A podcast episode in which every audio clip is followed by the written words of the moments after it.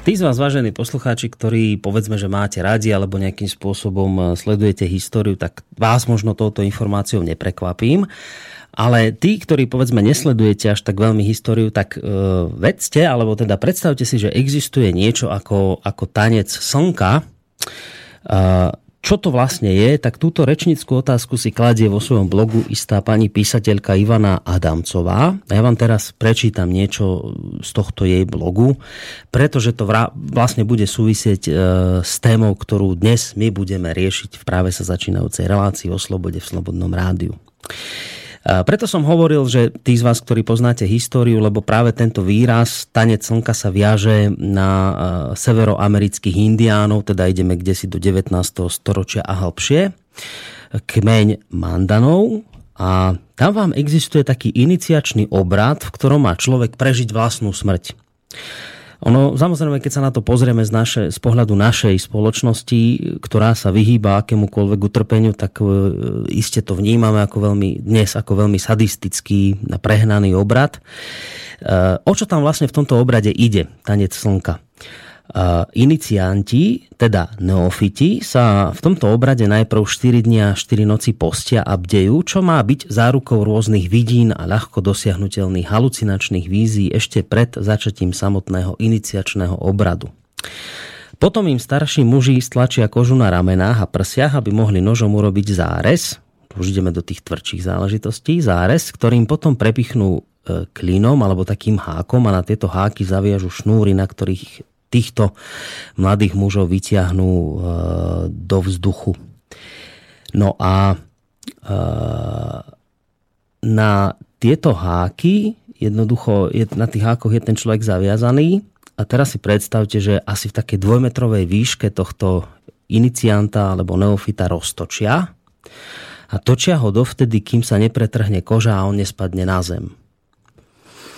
No a alebo je druhá možnosť, kým neupadne do bezvedomia. Po spustení na zem tak čakajú, ako som sa dočítal, títo indiáni, alebo čakali, kým sa uh, takýto človek sám nepreberie. A niekde dokonca to robili tak, že po prebratí ho ešte vláčili v kruhu po, v kruhu po zemi, kým znovu neupadol do, do, do, do bezvedomia a až potom ho mohli odniesť domov, kde ho rodina ošetrila. Uh, ono samozrejme pre nás to znie mimoriadne tvrdo, ale pre nejakých indiánov to bol mimoriadne dôležitý iniciačný obrad. A čo vlastne takáto iniciácia symbolizuje? Tak má to byť nejaký hraničný zážitok, povedané našou rečou, kde človek zažije vlastnú smrť a znovu zrodenie. Ale čo z toho vlastne človek má? Uh, tam v tom článku, v tom blogu, ktorý, z ktorého som teraz čas prečítal, sa samozrejme odpoveď na túto otázku skrýva, ale ja vám ju v tejto chvíli zámerne zamočím alebo nepoviem, pretože mám taký pocit, že možno, že by sme sa aj na túto otázku mohli dozvedieť odpoveď v dnešnej relácii o Slobode v Slobodnom rádiu, pretože práve jej témou je dnes iniciácia a inicianti. No a na moju veľkú radosť sa stala navyše ešte taká vec, že e, hlavný protagonista tejto relácie, ktorého vy veľmi dobre poznáte a viete, že je ním pán doktor Peter Marman, univerzitný psychológ z Bratislavy. Na moju veľkú radosť prišiel dnes opäť ku nám do Banskej Bystrice, čiže sa nemusíme spájať tak ako doteraz cez Skype s bratislavským, s bystrickým štúdiom, ale konečne sa po dlhšej dobe vidíme opäť naživo. Tak pán doktor, príjemný dobrý podvečer vám prajem. Príjemný Dobrý nedelný podvečer aj vám, Boris, aj poslucháčom. Tak ďakujem veľmi pekne a naozaj si veľmi vážim, že ste prišli až teda z Bratislavy. Ne, neviem, z Bratislavy ste išli, či máte nejakú z Bratislavy. po Slovensku. Tak z Bratislavy kvôli relácii ste merali cesty, tak tak si to veľmi vážim a ďakujem. No a samozrejme spolu s vami teda vítam aj poslucháčov, tých, ak teda nás počúvajú aj napriek tomu, že je nedela, mohli by tráviť možno čas inak, ale predsa len si našli čas na našu reláciu, tak vítam aj vás, vážení poslucháči, a vy viete samozrejme, že do tejto našej dnešnej diskusie sa môžete zapojiť mailovo na adrese studiozavináč.slobodnyvysielac.sk telefonicky na čísle 048 381 0101, to možno potom trošku neskôr a písať môžete aj cez našu stránku, tam keď si otvoríte tú sekciu FAQ a kontakty, tak tam máte taký formulár, ten vyplníte, napíšete otázku alebo názor a príde nám sem ku nám do štúdia. Takže nerušené počúvanie vám spolu s pánom doktorom praje aj Boris Koroni. Pán doktor, my sme sa strašne dlho nevideli. Nevideli, no. Nevideli a veľa vody utieklo a kadejaké veci sa nám udiali. A Počuť nebolo... sme sa počuli, ale vidieť sme, sme sa nevideli. Tak, ale nebolo voľa ako čas t- také veci riešiť, ktoré sa nám udiali, tak som si tak povedal, že teraz využijem tú príležitosť, keď vás tu vidím, že dám aj tak na úvod možno trošku mimo témy, také nejaké veci, ktoré mňa zaujali a a naozaj, či mi veríte, alebo nie, spomenul som si na vás kvôli jednej veci, lebo mm, ja som si pamätal, že som tu povedzme nejakú záležitosť riešil s vami v relácii. Tak na čo teraz narážam, teraz možno ste takí, že neviete, že vlastne o čom hovoríme, vám to hneď vysvetlím. Nedávno bol náš premiér Robert Fico chorý, bol v nemocnici a keď sa vyliečil, tak e, dal pre TASR, to je tlačová agentúra Slovenskej republiky, dal taký prvý rozhovor. A teraz ja neviem, či to spôsobila jeho choroba, alebo čo sa stalo, lebo to sa tak niekedy udeje. Viete, že keď je človek nejak vážnejšie chorý a potom sa vyzdraví, tak si zrazu akoby inak vníma veci, váži si povedzme to, čo predtým bral ako samozrejmosť.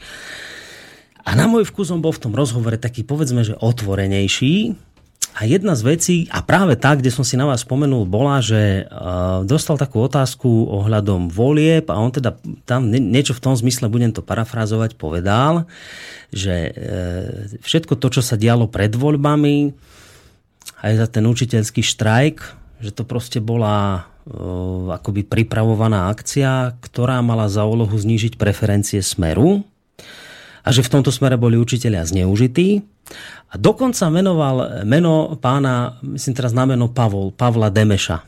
My sme ho tu v tomto rádiu označili ako takého hlavného amerického revolucionára, ktorý cez tú akciu a dosť proste rozpumpoval tieto učiteľské protesty aj spolu s ďalšími ľuďmi. A to mala byť taká, taká kľúčová postava, ktorá vlastne toto celé spustila a ktorá cez učiteľov mala nejaké svoje vlastné ciele. No a ja keď som toho Fica počul, ako to povedal, alebo teda som to prečítal si, ako to vyhlásil v tom rozhovore pre TASR, tak ja som sa zrazu ocitol, kde si v týchto našich reláciách, alebo aj iných, ktoré tu robíme, a až som sa prichytil pri takej myšlienke, že taká kacírska ma napadla, nepočúva ten Fico slobodný vysielač, že, že Demeša menuje, mimovládky menuje a hovorí, hovorí štýlom, akým sa hovorí v tomto rádiu. Zachytili ste aj vy tento jeho rozhovor? No, samozrejme, že som si ho prečítal. No čo, počúva vysielač? Pri, pripomenul mi starý vtip, že aký je rozdiel medzi konšpiráciami a e, pravdou. E, dva roky.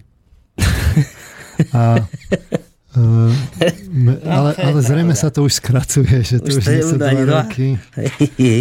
No, to, či počúva vysielač alebo nie, určite niekto zo Smeru nejaké vybrané veci aj popočúva.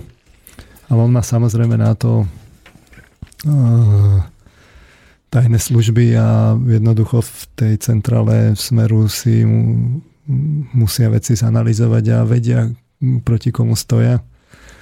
Myslím, že to pred týmito parlamentnými voľbami naplno pochopili. Mm-hmm. Takže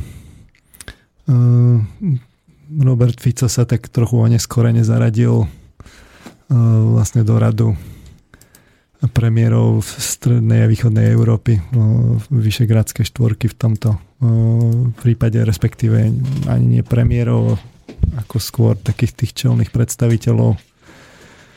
Čiže Viktor Orbán, Václav Klaus, Polsku sú takéto hlasy, čiže teraz sa pridal otvorenie aj, aj Robert Fico. Mm Ehm, jednoducho sa, sa, jednoducho no, sa tá aktivita demaskuje, no to som je už proste príliš široká a to už si nejde nevšimnúť. No. Je už teda tá hra a jej protagonisti demaskované? Teraz je to už úplne demaskované. Hej, a keď, keď to premiér povedal v rozhovore, tak... No čo taký Pavol Demeš teraz? Skončil? Tak skončí, neskončil, ale keď už sa najbližšie v nejakej iniciatíve objaví, čo pochybujem, že sa už bude v nejakých iniciatívach objavovať, tak už jednoducho uh, uh, bol proste demaskovaný. No. Tak, no a všimol som si, že samozrejme ľudia z prostredia stránky konšpirátory SK, hlavne teda narážam na istého pána Juraja, na to zareagovali a teda nejak sa t- tak vyjadril v tom zmysle, že akoby sa deje veľmi nebezpečná vec, keď, uh, keď sa podarilo akoby alternatívnym médiám zbagatelizovať takú dôležitú úlohu, ako bol učiteľský štrajk, že akú majú vlastne, aký môžu mať zhubný vplyv na spoločnosť. Mal nejaký rozhovor, alebo teda to bolo asi niečo na Facebooku, sa s niekým vymienial názor, ja som si to tam prečítal, kde hovorí, že no, to je tá práve tá nebezpečnosť tých alternatívnych médií. Pozrite sa, čo urobili pred voľbami, tesne, ako vlastne ľudí zmanipulovali, oklamali a jednoducho, že ten učiteľský štrajk, ktorý by inak bol prerástol do možno niečoho oveľa väčšieho, tak ako sa im to, ako by tým alternatívnym médiám sa to podarilo zaraziť, hej, stopli to a vlastne sa nepodarilo urobiť dobrú vec na Slovensku a tí učiteľia chudáci dnes stále trpia. Dobrú vec z pohľadu koho? No z pohľadu, z pohľadu no, jeho, lebo on je učiteľ. Si, tak... My sme si to analyzovali v osobitnej relácii práve o tých, o tých mimovládkach a ich podiele na tom uh, učiteľskom štrajku. Um, nemám moc vtedy, čo by som k tomu dodal. Stále. Tam sme si to hej. naozaj zanalizovali veľmi podrobne, prechádzali sme si tie aj výročné správy mimovládnych organizácií, všetkých tých mimovládok, ktoré boli zapojené do tých aktivít e, v tej predvolebnej kampani. Analyzovali sme si e, toky financií veľmi podrobne, analyzovali sme si personálne zastúpenie. A tie vývody, ktoré sme si tam povedali o tom, že, že ako americké peniaze plynú do mimovládok, to sú desiatky miliónov e, dolárov ročne. To už je v desiatkách miliónov rád aké majú personálne prepojenia krížne hmm. na politickú scénu. Medzičasom sa to práve aj ukázalo napríklad vývoj v SAS. Práve to krídlo, ktoré je tam e, za Richardom Sulíkom, e, respektíve tak akoby pomimo Richarda Sulíka, sa normálne pokusilo Richarda Sulika po voľbách e, vlastne postupne ako eliminovať a vďaka tej raznej akcii a na Sulika im to nevyšlo. No a, no a keď analizujete, že kto bol vlastne za tým, tak zistíte, že no to sú práve tí ľudia, ktorí sú vlastne z toho mimovládneho sektora, ktoré tam majú úzke prepojenie, takže tá hra pokračuje. Teraz e, aj tá najnovšia aféra ohľadom Roberta Kaliňáka, tak to, tá hra ide nerušene ďalej. Vlastne u nás už to smer zaviedol, že vlastne v, v predvolebnej kampani sa e, nekončilo. No teraz teraz to pokračuje ďalej, čiže ani, ani tento mimovládny sektor v, v predvolebnej kampani nekončí a mm, Čak, nerušenie si ale, ide ďalej. Isté, ale zase by bol ten argument, na ktorý už ste odpovedali veľa razy, ale ja ho poviem, lebo však to automaticky by zaznel, že čo kauza Kaliňák, čo kritizujete, však odhalili dobrú vec, správnu vec nás oberalo milióny, ako čo ste chceli, aby to kradol ďalej, že však čo nadávate mimo vládkam, ktoré teraz odhaľujú korupciu a čo podobné. Na tom by to skončilo. Ja som zvedavý, debata. že či uh, náš prezident udeli amnestiu uh, vlastne tomu človeku, tomu asistentovi poslanca. Čo sa v tých účtoch? Ktorý vlastne porušil zákon. Tak uh, uvidíme, uvidíme, že či uh, mu udeli amnestiu. No, keď už máme takúto ešte to, trošku mimo tému debatku, tak si dovolím prečítať mail od Petra, ktorý na mňa naliehal, ale tak ako v dobrom, bez nejakých veľkých nátlakov. E, napísal mi mail ešte myslím včera chcela by som ho určite prečítal, lebo teda, že dnes bude v robote a nebude môcť počúvať naživo, tak chce odo mňa, aby som vám túto otázku položil, tak vám ju idem hneď teraz ešte, keď máme taký voľnejší e, debat. Eh, chcel by som vedieť, aký je podľa pána Marmana rozdiel medzi manipuláciou a motiváciou. Pýtam sa to v tom zmysle, že teraz tu pán Marman veľké množstvo času venuje rozvíjaniu témy duchovná. Ak by aj všetko to, o čom rozprával, a bude rozprávať sedelo a my by sme to chceli neskôr povedať ďalším ľuďom, kde je tá hranica v používaní psychologických prostriedkov, ktoré v súčasnosti poznáme. Alebo ich nepoužívať vôbec a posolstvo odvádzať jednoducho iba vlastným príklad, odovzdávať jednoducho iba vlastným príkladom tým, ako žijeme život. Hovorí sa, že keď je niečo dobré, nepotrebuje to reklamu, šíri sa, šíri sa to samé. Je to naozaj tak? Alebo tomu treba nejako pomôcť? Ja si myslím, že tá hranica je určená ľudským ja, alebo psychologicky povedané self.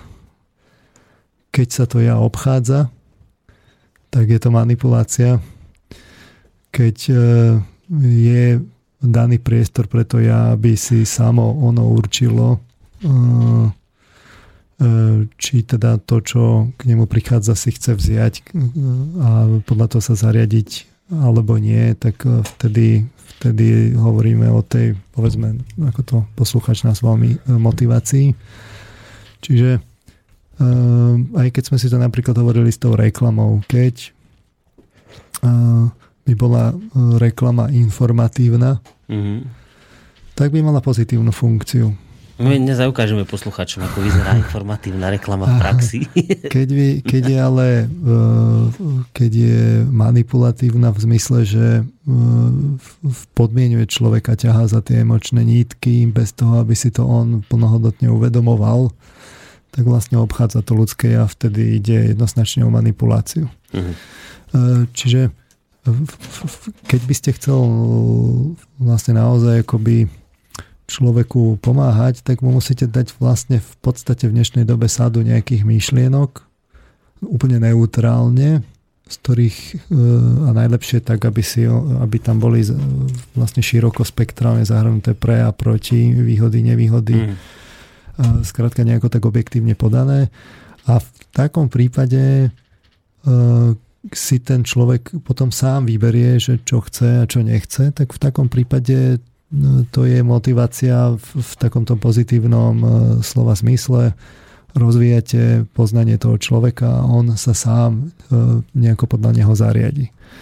Ako náhle už budete e, vlastne Tlačí, hrať na tie emočné nitky a poviete mu len polopravdy a zamlčíte mu niečo a, a tak ďalej, no tak to už, to už sú manipulatívne techniky, ktoré sme si tu v priebehu tých relácií rozoberali. Hej, niekedy majú naši poslucháči problém a my to aj často riešime cez tie naše bilančné relácie, že to hovoríme, že oni by chceli veľmi tým ľuďom, ktorí povedzme nepočúvajú vysielač, tak by im tie myšlienky chceli sprostredkovať, čo sa tu riešia, tak nátlakovou formou sprostredkovajú, že ho stretnú a hučia do ňoho a keď to nepochopí, tak ty si ovca a podobné, akože toto, toto asi nie je dobrá cesta. To vždy tým ľuďom hovoríme, že treba no, trošku zvolniť. To nie je dobrá, lebo, lebo tá tá cesta pravdy je práve tá, že, že si mm, ten človek má slobodne vybrať, že či chce alebo nechce a keď jednoducho nechce, mm.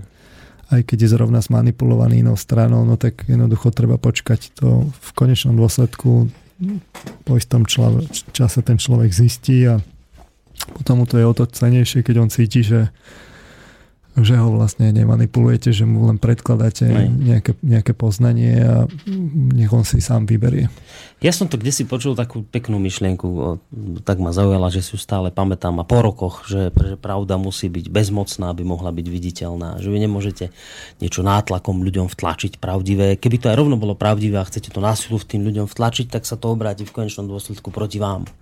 Že to musí byť úplne také, naozaj také až bezbrané, že fajno, keď tak nechceš tieto veci, tak nemusíš ich počúvať, nič sa nedeje, ako nebudeme ti to tlačiť vrchom spodkom násilím. No. My tu nie sme misionári. Tak. Iniciácia. Iniciácia, to je téma dnešnej našej relácie, tak ja naozaj, keď sa povie iniciácia, fakt si predstavím presne pod tým ten obrázok, ktorý som v úvode prečítal, takého mladého indiánskeho chlapca, ktorý sa ide stať mužom, no tam zavisia na tie háky vo vzduchu a teraz on musí nejakú strašnú bolesť vytrpieť, preč, prečkať, alebo nejaké hrozné odriekanie, ktoré ho dá pomaly na pokraj života a smrti a potom, keď toto všetko prežije, tak sa z neho stane muž. Môže sa zrazu zaradiť do tej rady starších alebo niečo podobné. Tak takto si ja predstavujem iniciáciu, že sa proste z chlapca stáva muž, napríklad tých indiánskych kmeňoch, ale to neviem, tak toto budeme takú, v tomto zmysle dnes iniciácia, či úplne niekde inde o, o niečom inom to bude? V podstate iniciácia alebo zasvetenie um, ono to v, bolo ako, ako isté také vnútorné poznanie po celý čas e, ľudských dejín.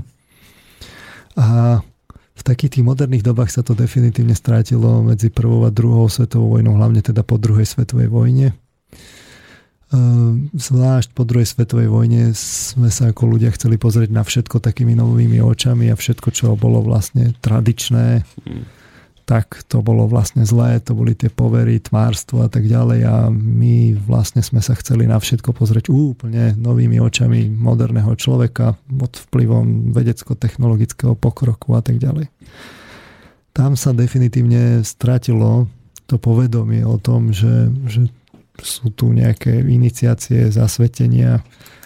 Jednoducho modernému človeku to dnes nič nehovorí. Zostalo to len v takých tých akoby rituáloch, ktoré sú už také, že, že ich ani nevnímame, že sú to vlastne rituály, ja neviem, v tom akademickom prostredí je imatrikulácia alebo promocia. To je v skutočnosti v podstate starý e, iniciačný rituál. E, a dnes to tak na tých vysokých školách, kde takéto nové poznanie stále pretrváva a stále to má svoju e, pútavosť ja som tak aj navrhoval, že tak však, veď keď to hm, všetko je také tmárstvo, tak by sme tieto obrady mali zrušiť. No. Ale... Nikto to nechcel zrušiť, nie, nie, nie, neverím, že by to niekto chcel vlastne zrušiť. Je tam niečo také... To je, že to je tradícia taká je to, je to tradícia, hej, ale že prečo? Hej? Prečo ju chceme, keď sa na všetko pozeráme modernými očami a mali by sme sa vlastne ako oprostiť od, od, od, od, od tmárstva. Uh, Čiže e, vlastne stratilo sa to povedomie, zostali, zostali už len také, akoby, že zasvedcovať niečo znamená vlastne synonymum akoby povedať niekomu niečo. Že to je len v zmysle toho poznania, že poviem niekomu niečo, čo neviem, čo teda čo on nevie a vo výsledku, keď sa to dozvie, tak je vlastne zasvetený. Hej. E, nie je tam nič hlbšie, že by tam niečo akože za tým malo byť. A vlastne aj e, že by tu existovala nejaká kontinuita nejakého vnútorného poznania o človeku, to sa nám javí akože úplne dnes uh, vlastne prekonaná vec. prekonaná vec. Napriek tomu, že máme tu tie náboženstva, máme oni trvajú vlastne v podstate tisícky rokov, za tie tisícky rokov sa tu mohlo nazbierať nejaké, nejaké hlbšie poznanie, ktoré, ktoré by snáď mohlo pretrvať čas. E, tá moderná veda, ona je vlastne veľmi mladá, aj keď má teda výsledky, ktoré vidíme okolo seba e, vo všetkých aspektoch, to premieňa ľudskú kultúru. Napriek tomu mali by sme byť ako nepredpojatí a v podstate predpoklad, že môže tu byť niečo, čo e, sa za tie tisícky rokov v tých opakovaných e, v tom opakovanom podávaní tradíciami a skúšaním proste veľa ľudí jednoducho, že tam niečo je. Uh-huh. Teraz ako sme prekročili nové milénium, tak častokrát zistujeme, že tie staré recepty, že to už nie je len také tvárstvo, častokrát vlastne v tých tradíciách je niečo, čo má racionálne jadro, čo my vlastne z dnešného pohľadu tak znovu pochopujeme. Čiže sa to tak trochu obracia. E, samozrejme to neznamená, že všetko e, staré je automaticky dobré. E, tam tiež treba veľa preosievať. Mnoho už vlastne naozaj zastaralo, ale a priori zase na druhej strane všetko odmietať je tiež nesmysel. Mm. Takže e, z tohto pohľadu by som rád pohovoril aj vlastne o, tej, o, tých, o, o iniciáciách a hlavne o tých o tom, ako sa tie iniciácie e, transformovali v dejinách. Mm-hmm. A smerujem vlastne k tomu, že smerujem k tomu, že jednoducho tu existujú, kontinuálne tu existujú napriek tomu, že tá vonkajšia spoločnosť je uh, akoby žije v tom presvedčení, že to staré je úplne ako zlé a že, alebo vlastne to je len také povrchné. Tak existuje tu vlastne, existujú tu nejaké také tie tradície, nejaké, nejaké línie vlastne ľudí, ktorí udržiavajú to staré poznanie, mm. ktoré hlavne v otázke vlastne ľudskej psychológie podľa mňa v niečom aj predbieha to, túto psychológiu práve z pohľadu tých, tých, tých vyskúšaných starých tradícií, že psychológia sa vlastnými akoby predpojatiami k tomu e, vlastne ne, ne, nechce, nechce venovať. A smerujem k tomu, že ja som to tak naznačoval v tých predchádzajúcich reláciách niekde ešte, keď, keď boli tak viac politicky ladené, že uh, tie motivácie tých, uh, uh, tej svetovej oligarchie, že sú aj iné ako ekonomické. A som presvedčený, že uh, vlastne tie, tie motivácie sú aj spirituálne. Mm-hmm. No, a práve preto by som rád akoby rozobral tú tému vlastne tých iniciácií a že kde, ako sa to vlastne tak akoby e, líniovo uh, ako rinulo tými dejinami.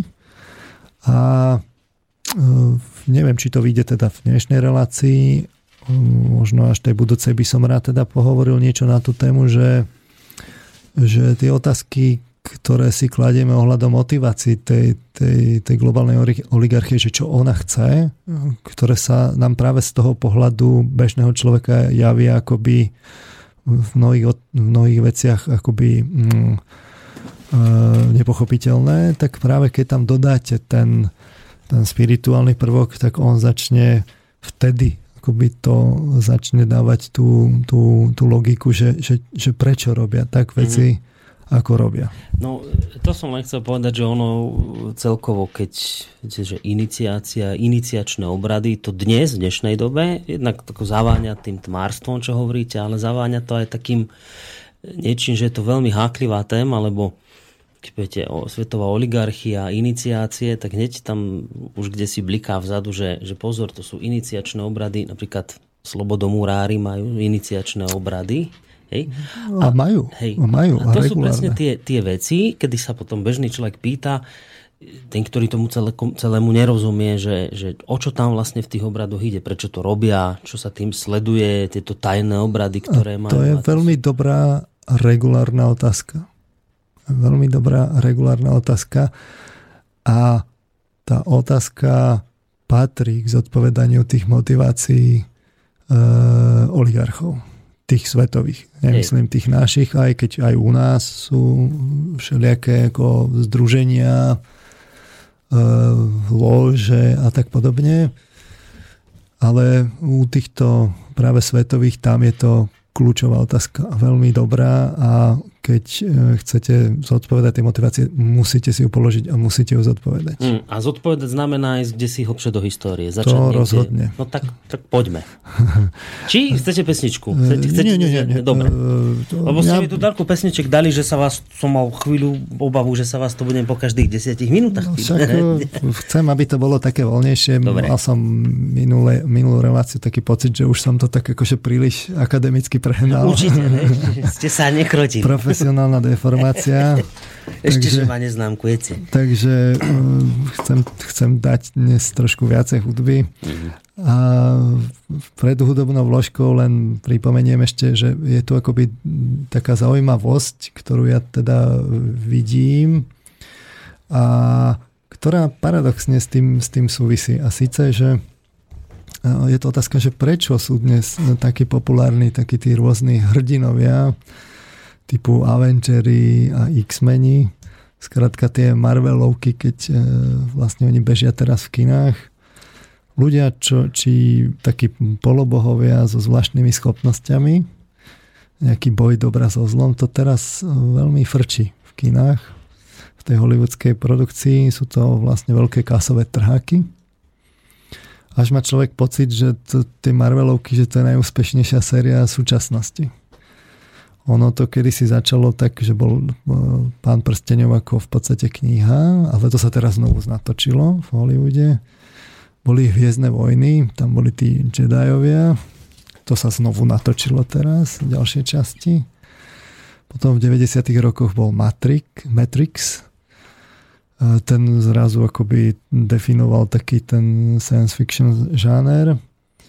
No a celé to zmenil vlastne Harry Potter.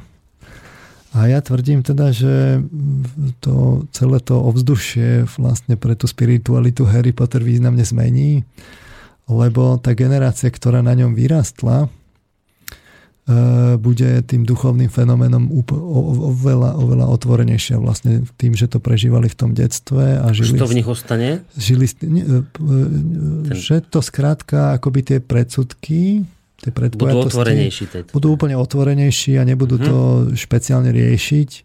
A práve naopak, ako keby bude to v nich vyvolávať, povedzme, tá spiritualita, takú istú nostalgiu a budú oveľa nachylnejší vlastne tie spirituálne fenomény počúvať. A to môže spraviť jeden Harry Potter až takúto významnú zmenu? Alebo však počujete, my sme tiež mali v Československu Saxanu a dokopy veľký boom neurobila v tomto smere. No, no otázka je teraz, ale ten, ten Harry Potter, to bol úplne, jeden film, máte, akože Saxana to samozrejme dieru do sveta neurobi. Ale toto ste mali e, niekoľko filmov a celá jedna generácia uh-huh. na nich vyrastala a vlastne vyrastala, že, že ako išla, ako rástla, tak ten Harry Potter s nimi rástol a to bolo v podstate čo rok, čo rok uh-huh. nový film, kde zase Harry Potter, Harry Potter, Harry Potter. No bolo to proste celé premakanejšie. No, no, tá no a tá Harry, Harry Potterománia vlastne bola oveľa intenzívnejšia. Uh-huh. A časť tých, ako, toho efektu tých Marveloviek podľa mňa súvisí aj s tým, že to pozerá tá generácia, ktorá na tom Harry Potterovi vyrastla. Naviac na toho Harry Pottera on bol robený tak, že chodili aj rodiny. Hej, čiže naozaj tam veľmi široká generácia na tom vyrastla a ja očakávam, že to bude mať dopad vlastne na, tú, na to vnímanie tej spirituality. A to bol zámer? To neviem, či bol zámer, to z tohto pohľadu asi ťažko, ale jednoducho do, došlo tam k istému prielomu. Mm-hmm. A e, ako táto generácia súčasných, 20, súčasných 20 bude vlastne postupovať, tak niekedy o nejakých 20 rokov to začne byť také, očakávam nejaký taký prielom v tej spiritualite, že sa to naozaj prejaví. Uh-huh. Podľa mňa už sa to začína ako uh-huh. z časti prejavovať. A to no v čom a... vidíte? Také z časti prejavovanie napríklad. No však e, to, to, si, to, si, to, si, to si povieme. Aha, dobre, predbieham. Uh, a skúsme si len tak ako, keď už teda uh, tu spomíname toho Harry Pottera, tak skúsme si pustiť ako tú prvú skladbu, že nech zahráme trochu poslucháčom na city, že, že o čom hovoríme. To je prolog, hej? Pesnička? To je prolog. Lebo ja neviem, viete, ja to nepoznám tieto veci, tak prolog si ideme pustiť. Dobre.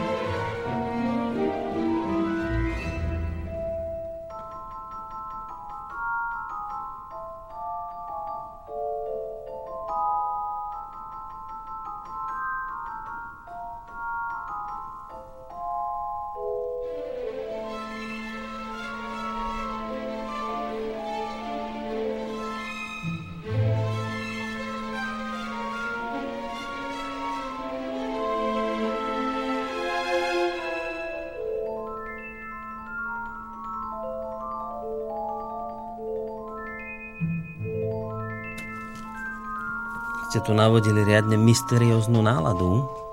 Dúfam, že sa mi na niečo nepremeníte. Dáte nejaké kúzlo? Aspoň posluchači si môžu tak uh, pod vplyvom tej hudby pripomenúť, že naozaj ten účinok tam bol. Hej, hej, hej, to také grády. A uh, bolo to naozaj urobené veľmi, veľmi dobré.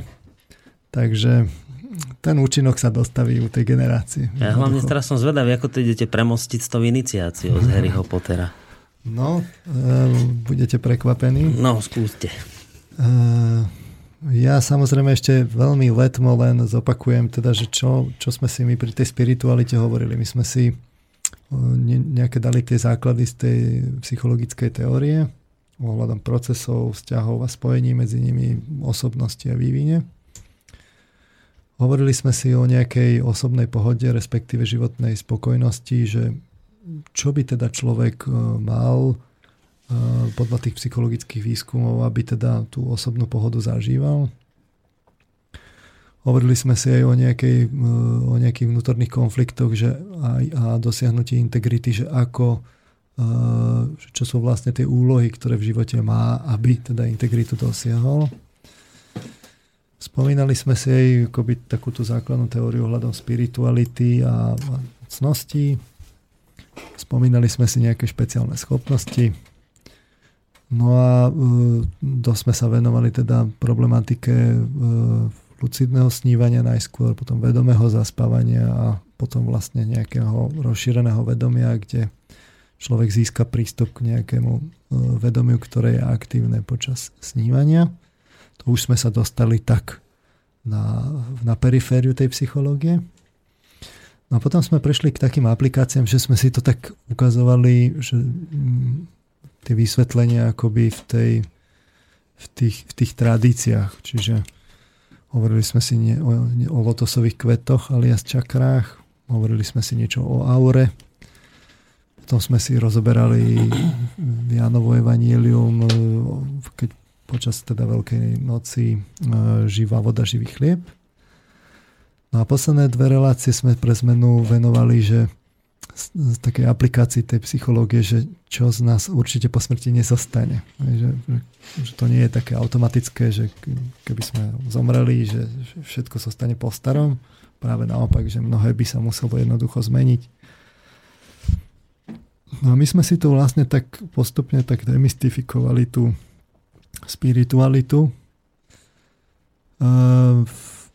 kde sme si ukazovali nejaké také racionálne vysvetlenia, že to vôbec nemusí byť niečo také akože špeciálne, že si treba na tým predstaviť niečo mystické, že je to v podstate vysvetliteľné takými tými fenoménmi zo psychológie.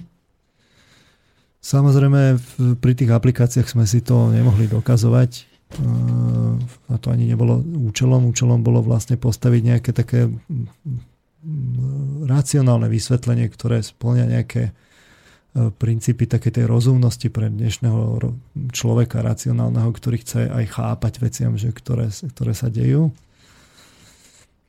takže predkladali sme teda nejaké racionálne vysvetlenia, čerpali sme zo psychológie, nevedeli sme to síce podokazovať na druhej strane, ale ani tá súčasná psychológia by nevedela tie veci vyvrátiť. Mm-hmm. No a teraz sa dostávame vlastne k tej iniciácii. Ja vysvetlím teda tú moju motiváciu, že čím som, prečo som sa ja tým zaoberal. Keďže mňa e, vždy zaujímal vývin človeka, e, zaujímalo ma teda, či sú tu nejaké možnosti teda psychického vývinu v dospelosti nejakým špeciálnym schopnostiam, že niečo, čo, že kde v dospelosti môžete pokračovať, uh-huh. kde prídete buď k špeciálnym schopnostiam, alebo že alebo k stavom vedomia, skrátka niekde, že, že kde sú tie hranice tej ľudskej psychiky. Ehm, samozrejme, za týmto účelom som prešiel vlastne tú psychológiu. Tam sme si aj ukazovali my, že tá sa venuje hlavne teda problémom. Už pri tej pozitívnej psychológii, že ona rieši problémy, ktoré v psychike sú a to je vlastne 85% psychológie, ako to zrátali v pozitívnej psychológii vlastne len 15% sa venuje takej tej, že, že e, neproblémovej, že ako by človek čo by mal, keď nemá problémy. v podstate, čo sa týka teda nejakých tých špeciálnych schopností, tam je súčasná psychológia, to, mm, to vlastne zdôrazňujem pre poslucháčov, de facto skeptická, že síce z časti teda popisuje povedzme savantou, mnemonikou a rôzne také tie schopnosti, ako sme si to aj my mm-hmm. hovorili. Trochu skúma povedzme lámov a ľudí, čo meditujú, že robíte výskum na magnetické rezonancie, pozeráte si, ktoré oblasti mozgu sú človeka aktivované, keď medituje alebo e, vlastne nejakými magnetickými impulzami sa snažíte evokovať nejaké prežitky vlastne u človeka, čo sa tiež dá. Tam sa potom zistí, že keď naozaj taký pokročilý človek medituje, že sú pozapájane také oblasti a také kombinácie oblasti mozgu, ktoré vlastne ako za bežných okolností nie sú pozapájane, takže moc ne, nerozumieme až tak, čo to znamená. Mm-hmm. Ale v princípe žiadna známa teória vývinu ani osobnosti nepopisuje nejaké špeciálne schopnosti a ich vývin, že mali by sme toto a toto robiť a potom to môže viesť k tomuto a k tomuto. Tá psychológia sa jednoducho tomu nevenuje. Takže na toto poslucháčov upozorňujem. Na druhej strane som dostatočný samovrah na to, že... Práve rozmýšľam, že nikto sa tým nevenuje a zase len vy sám. No, tak to neviem, že či... Ja sa, podľa mňa mnohých psychologov to zaujíma. Otázka je, že keď že či sa tomu venujú vlastne nejako cieľa vedome. A vy sa proste tak dobre cítite na tej psychologickej periférii. Ja, sa, ja skúmam práve ten vývin a nevedomie, to ma vždy zaujímalo, takže tam to nevedomie musíte hľadať rôzne cestičky. Mm-hmm Takže... A nemôžete sa veľmi o literatúru opierať, toto je najhoršie, odbornú. Keď, vždy, keď robíte nejaký, sa snažíte nejaký inovatívny prístup, no, ako, ako s, no. tým, s tým lucidným snívaním a hlavne vedomým zaspávaním a tým rozšíreným vedomím, no tak raz prídete na to, že ste niekde, kde nikto ešte predtým nebol, v, ako v tej vedeckej oblasti, alebo respektíve akurát tam pár ľudí s vami je Takže e, ja som samozrejme hľadal inšpirácie, tá psychológia ma e, nemohla zastaviť, že teda, lebo to beriem tak, že to je vlastne také a priori, že si poviem, že tam nič není, ale to pre mňa není argument. Uh-huh. E, takže som išiel aj do tých duchovných smerov a práve pre, presne to som si povedal, čo som hovoril v tom začiatku tej relácie, že jednoducho predsa len tí ľudia tu tisícky rokov hľadali E, posúvali si tie skúsenosti z generácie na generáciu, tam niečo tými tradíciami sa odovzdávalo a že teda tam by mohlo byť ako niečo, niečo cenné práve ohľadom tohto e, tých, toho vývinu tých, tých, tých schopností. Takže uh, hľadal som aj, aké majú teda hodnoty, kam človeka vyvíjajú tieto rôzne duchovné prístupy.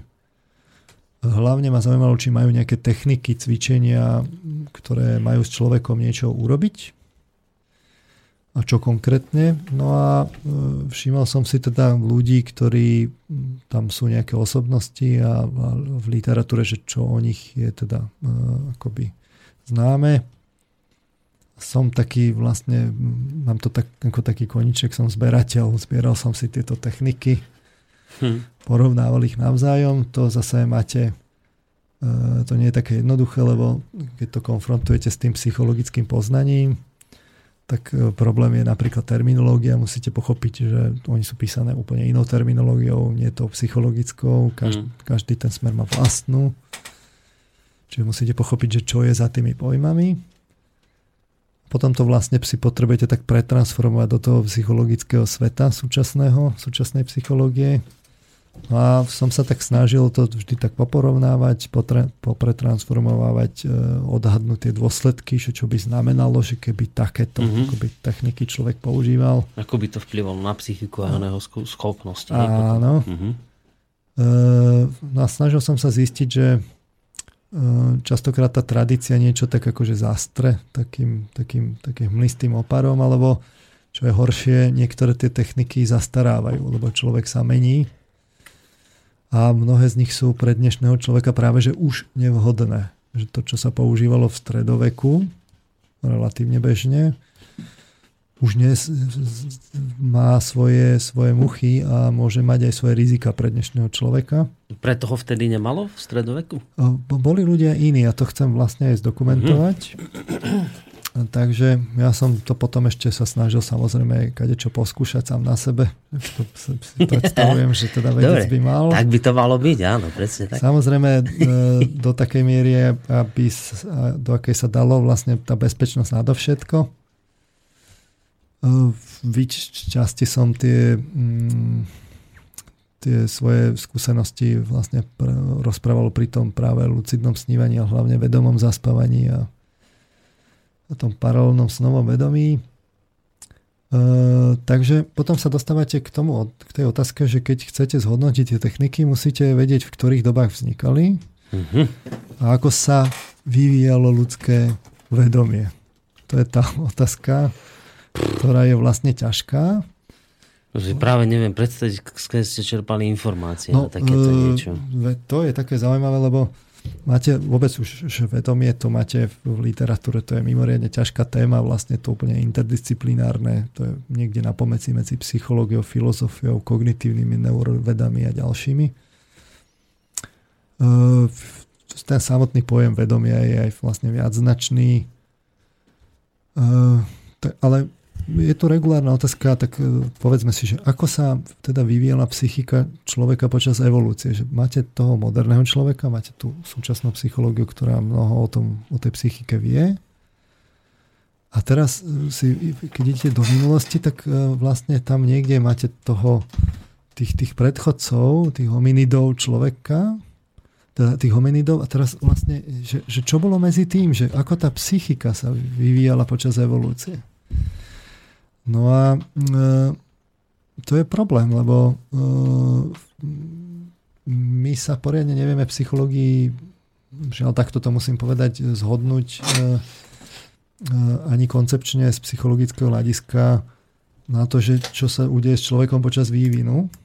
Sú proste rôzne teórie, nie sú nejaké jednotiace vždy také nejako parciálne platné. A teraz ešte, že by sme povedali, ako sa tá psychika vyvíjala počas evolúcie, no, povedzme len za posledných ako 3000 až 5000 rokov, čo je vlastne tá, tá známa história podľa toho, akú mieru detailu beriete, no tak už toto to je ako problém. Sú len nejaké také parciálne výskumy ohľadom toho, ktoré poskytujú nejaké také čiastočné odpovede. Napríklad, že ako sa menil hnev e, môžete urobiť výskum, že zoberiete e, povedzme anglickú literatúru a sledujete, že v akých kontextoch sa používa slovo hnev za posledných 300 rokov. To bol mm-hmm. výskum. E, čiže máte, ja neviem, výskum Stearnsovej a Stearnsa. E, no a vy zistíte, že, že toto sa menilo, že napríklad s hnevom to bolo tak, že mm, dnes je oveľa viac akoby taký smerom dovnútra zameranejší, vy ho viete aj akoby prežívať vnútorne, neprijaviť smerom na vonok. Hmm. Čím idete viacej do minulosti, tak tým viacej sa ten hnev prejavoval tak na, na vonok ako sociálny akt a bol taký... taký Čo, spoločenskejší? Ži, no, no hej, hej, že v tom, v tom sociálnom priestore, že oveľa viacej to ako by bolo také sociálne. Uh-huh a bol samozrejme taký sítenejší, že menej sa tak ovládal. Uh, takže uh, v podstate vy, vy vidíte, že, tá, že už aj obyčajné prežívanie hnevu sa mení a to, to, to bol ten výskum za posledných 300 rokov. No a ale keď, keď tak akoby uvážite také tie známe ako poznatky, tak vlastne vy viete, že to rácio sa v tej evolúcii nejako vyvíjalo a že čím idete viacej do minulosti, tak tým je tej racionality menej. Mm-hmm. Aj vlastne, keď sa pozriete na už len akože na, na mozgovňu, že objem vo vnútri na, na mozog, tak vlastne zistíte, že, že ten mozog vlastne rástol uh, práve frontálny lalok, teda ten, tá časť predna toho mozgu koncového, e, tá nám vlastne rástla. Tá práve akoby so sebou nesie, to vieme aj vlastne zo súčasného toho už neuro kognitívneho poznania, že to nesie so sebou vlastne racionalitu, schopnosti myslieť, e, etické emócie, pokročilejšie sociálne e, funkcie. E, kade čo všetky tie akoby pokročilé veci sú práve viazané na toto. No a čím idete viacej do minulosti, tým viacej tým, tým bolo toho samozrejme menej. Uh-huh. A naopak, e, my vieme, že emocionalita vlastne ona, ona, bola, ona je hlbšie umiestnená v, v mozgu, súvisí hlavne teda s limbickým systémom a z časti sa prepája s tým koncovým mozgom práve pri tých vyšších emóciách. A Mm, ale čím viac idete do minulosti, no tak tým ona bude silnejšia. Mm-hmm. Čiže to, to je staršia záležitosť to je, racionalita. To, to je staršia záležitosť a to vidno aj u zvierat, že, že tam tie emócie, vy vidíte v tej evolúcii, že, že tie emócie tam sú a samozrejme zvieratá myslieť nevedia. Alebo majú, tak, majú takú inteligenciu, ale takú nejakú implicitnú a do veľkej miery obmedzenú, nemajú ju v takom tom ľudskom slova mm. zmysle.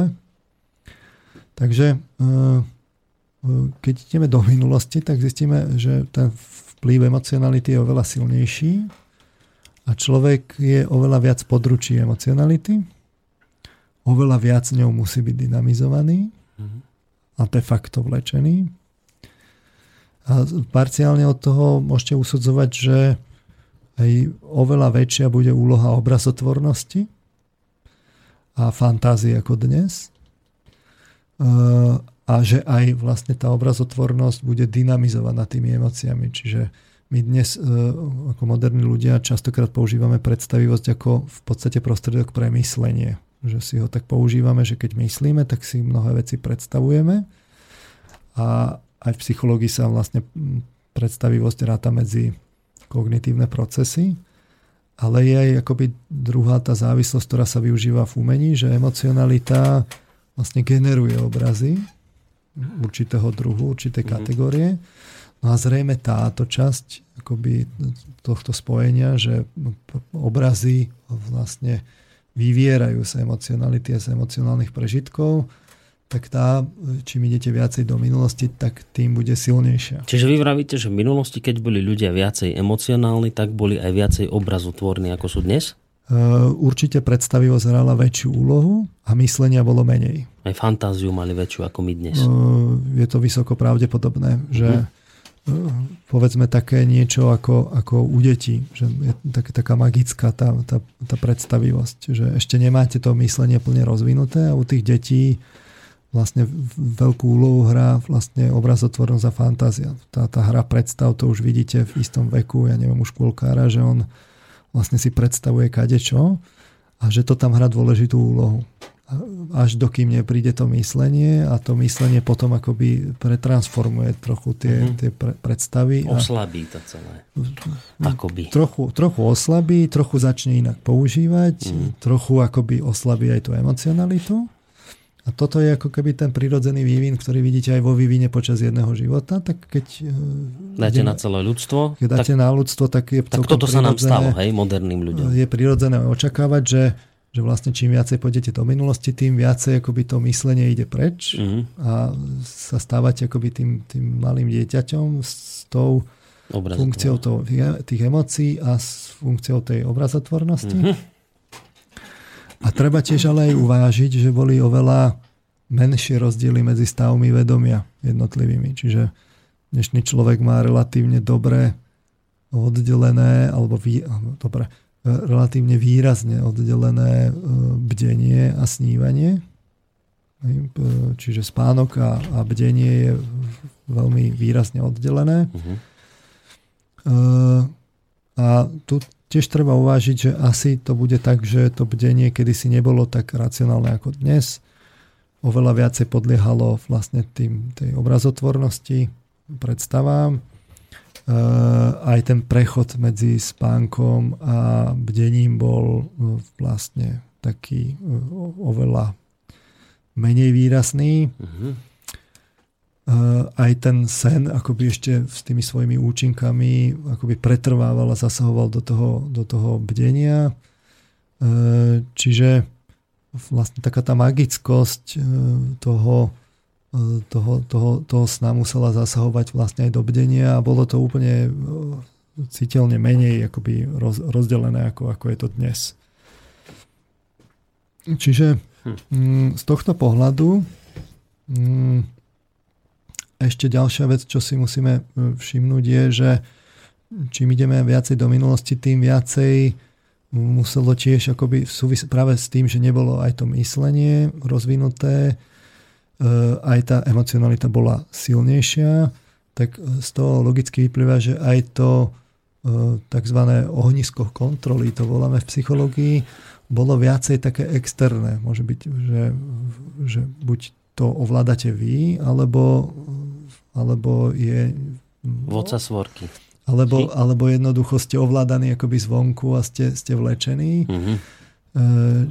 Čiže čím viacej idete do minulosti, tým asi viacej bolo tých stavov, že tie, aj tie emócie, aj to, čo sa dialo, bolo akoby zvonku e, dynamizované. Mm-hmm.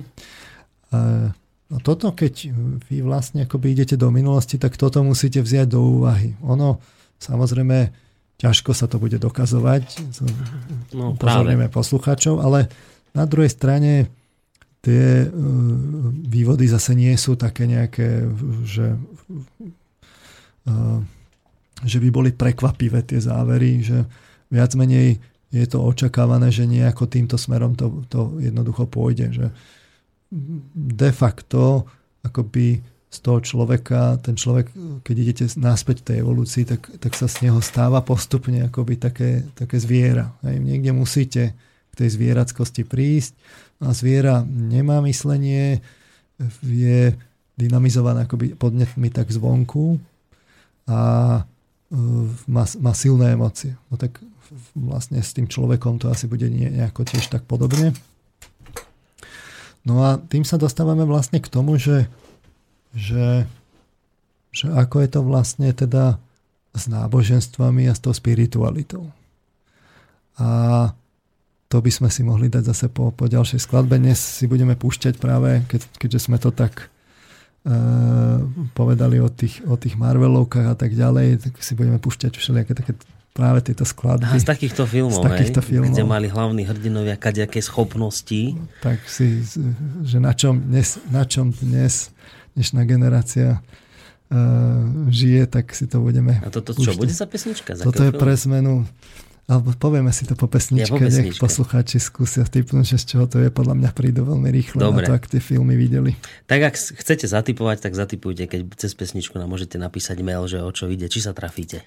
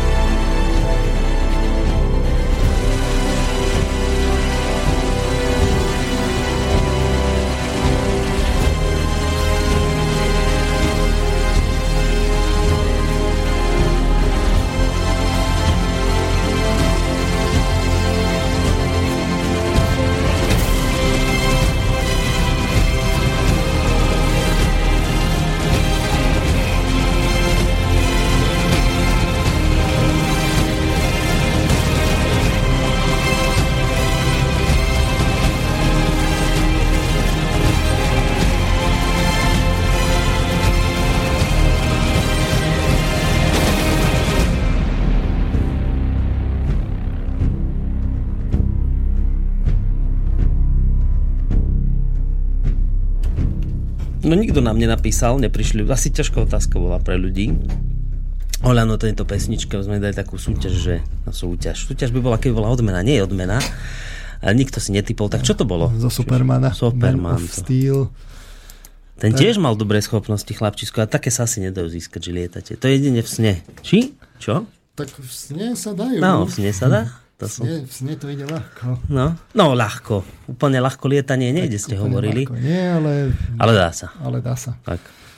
Uh, kde sme to prestali? Takže uh, sme, ideme teda tou do minulosti a zistujeme teda, že človek je akoby čoraz e, menej sa ovláda, je čoraz viac akoby dynamizovaný tými vonkajšími podnetmi.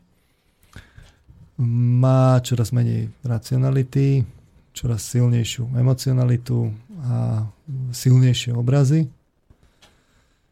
s menším rozdielom medzi snovým a bdelým vedomím.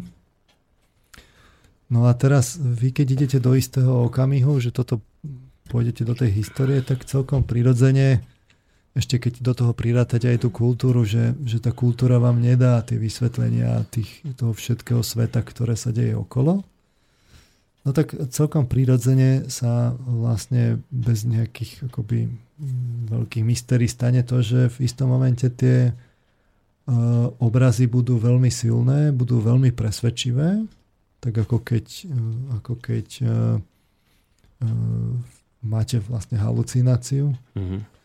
Alebo, alebo to je blízke tej halucinácii, že skrátka tá emocia je už tak silná a tak uh, už akoby vyimaginovaná, uh, fakt z toho vášho nevedomia vlastne vytvorí nejakú sadu predstav, ktoré sú veľmi silné, že vy jednoducho je, je to pre vás akoby tá ďalšia realita.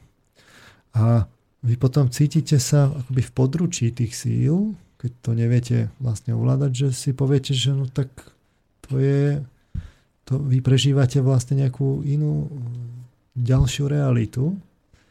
No a mm, takýmto spôsobom je celkom prirodzené to vysvetlenie, že takýmto spôsobom vznikalo to náboženstvo, že jednoducho ľudia sa cítili E, cítili v sebe nejaké také impulzy, ktoré cítili akoby, že nič s nimi nemôžu, ako, ako keby boli externé. Že sú to teda impulzy bohov, ktorým sú vlastne vydaní v šanc.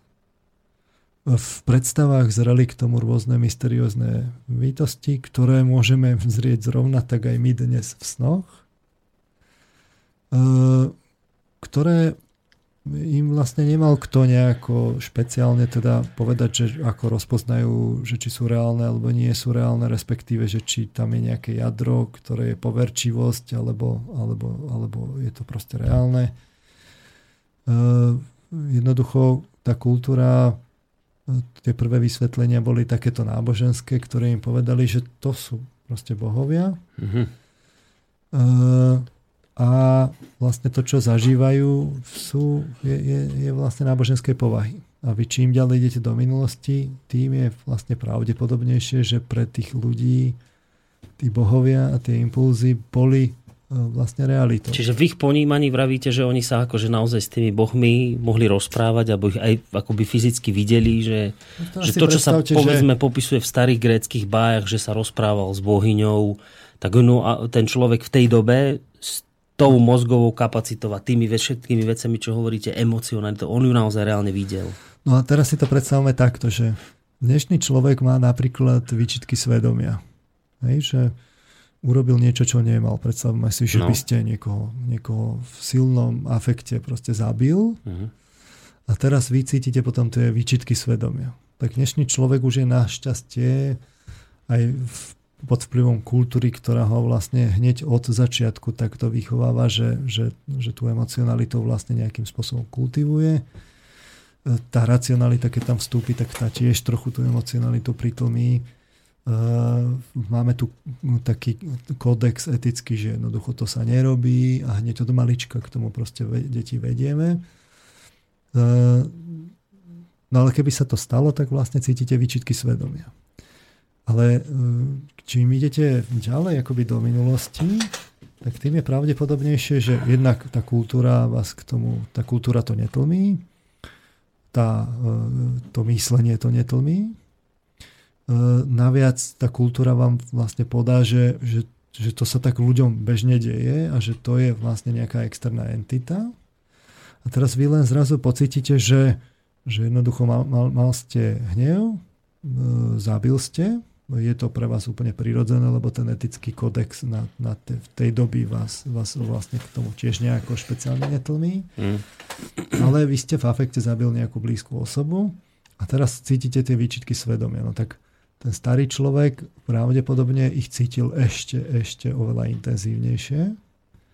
Naviac tá, tá, tá sada tých predstav, ktoré, ktoré k tomu mali, že aj tie predstavy boli oveľa intenzívnejšie on si teda mohol mohol vlastne predstavovať, že, že on je akoby cíti také, také prenikanie svojho tela, vlastne tej, tej svojej duše, ktorá v ňom je, že, že je prebodávaná, to čo, to, čo my dnes by sme povedali už len metaforicky, že sme, že sme že, že tie naše výčitky svedomia nás nejako tak pri srdci vlastne bodajú, no tak on to cítil, cítil tiež, ale oveľa silnejšie a k tomu ešte aj predstaví, že videl, ja neviem, vtákov, ktorí, ktorí majú vlastne, e, ktoré ho driapu a ktoré majú vystrelovacie pera. Skrátka videl ten, ten Grék, starý videl harpie, ktoré ho prenasledujú a on, on to bral ako externú entitu.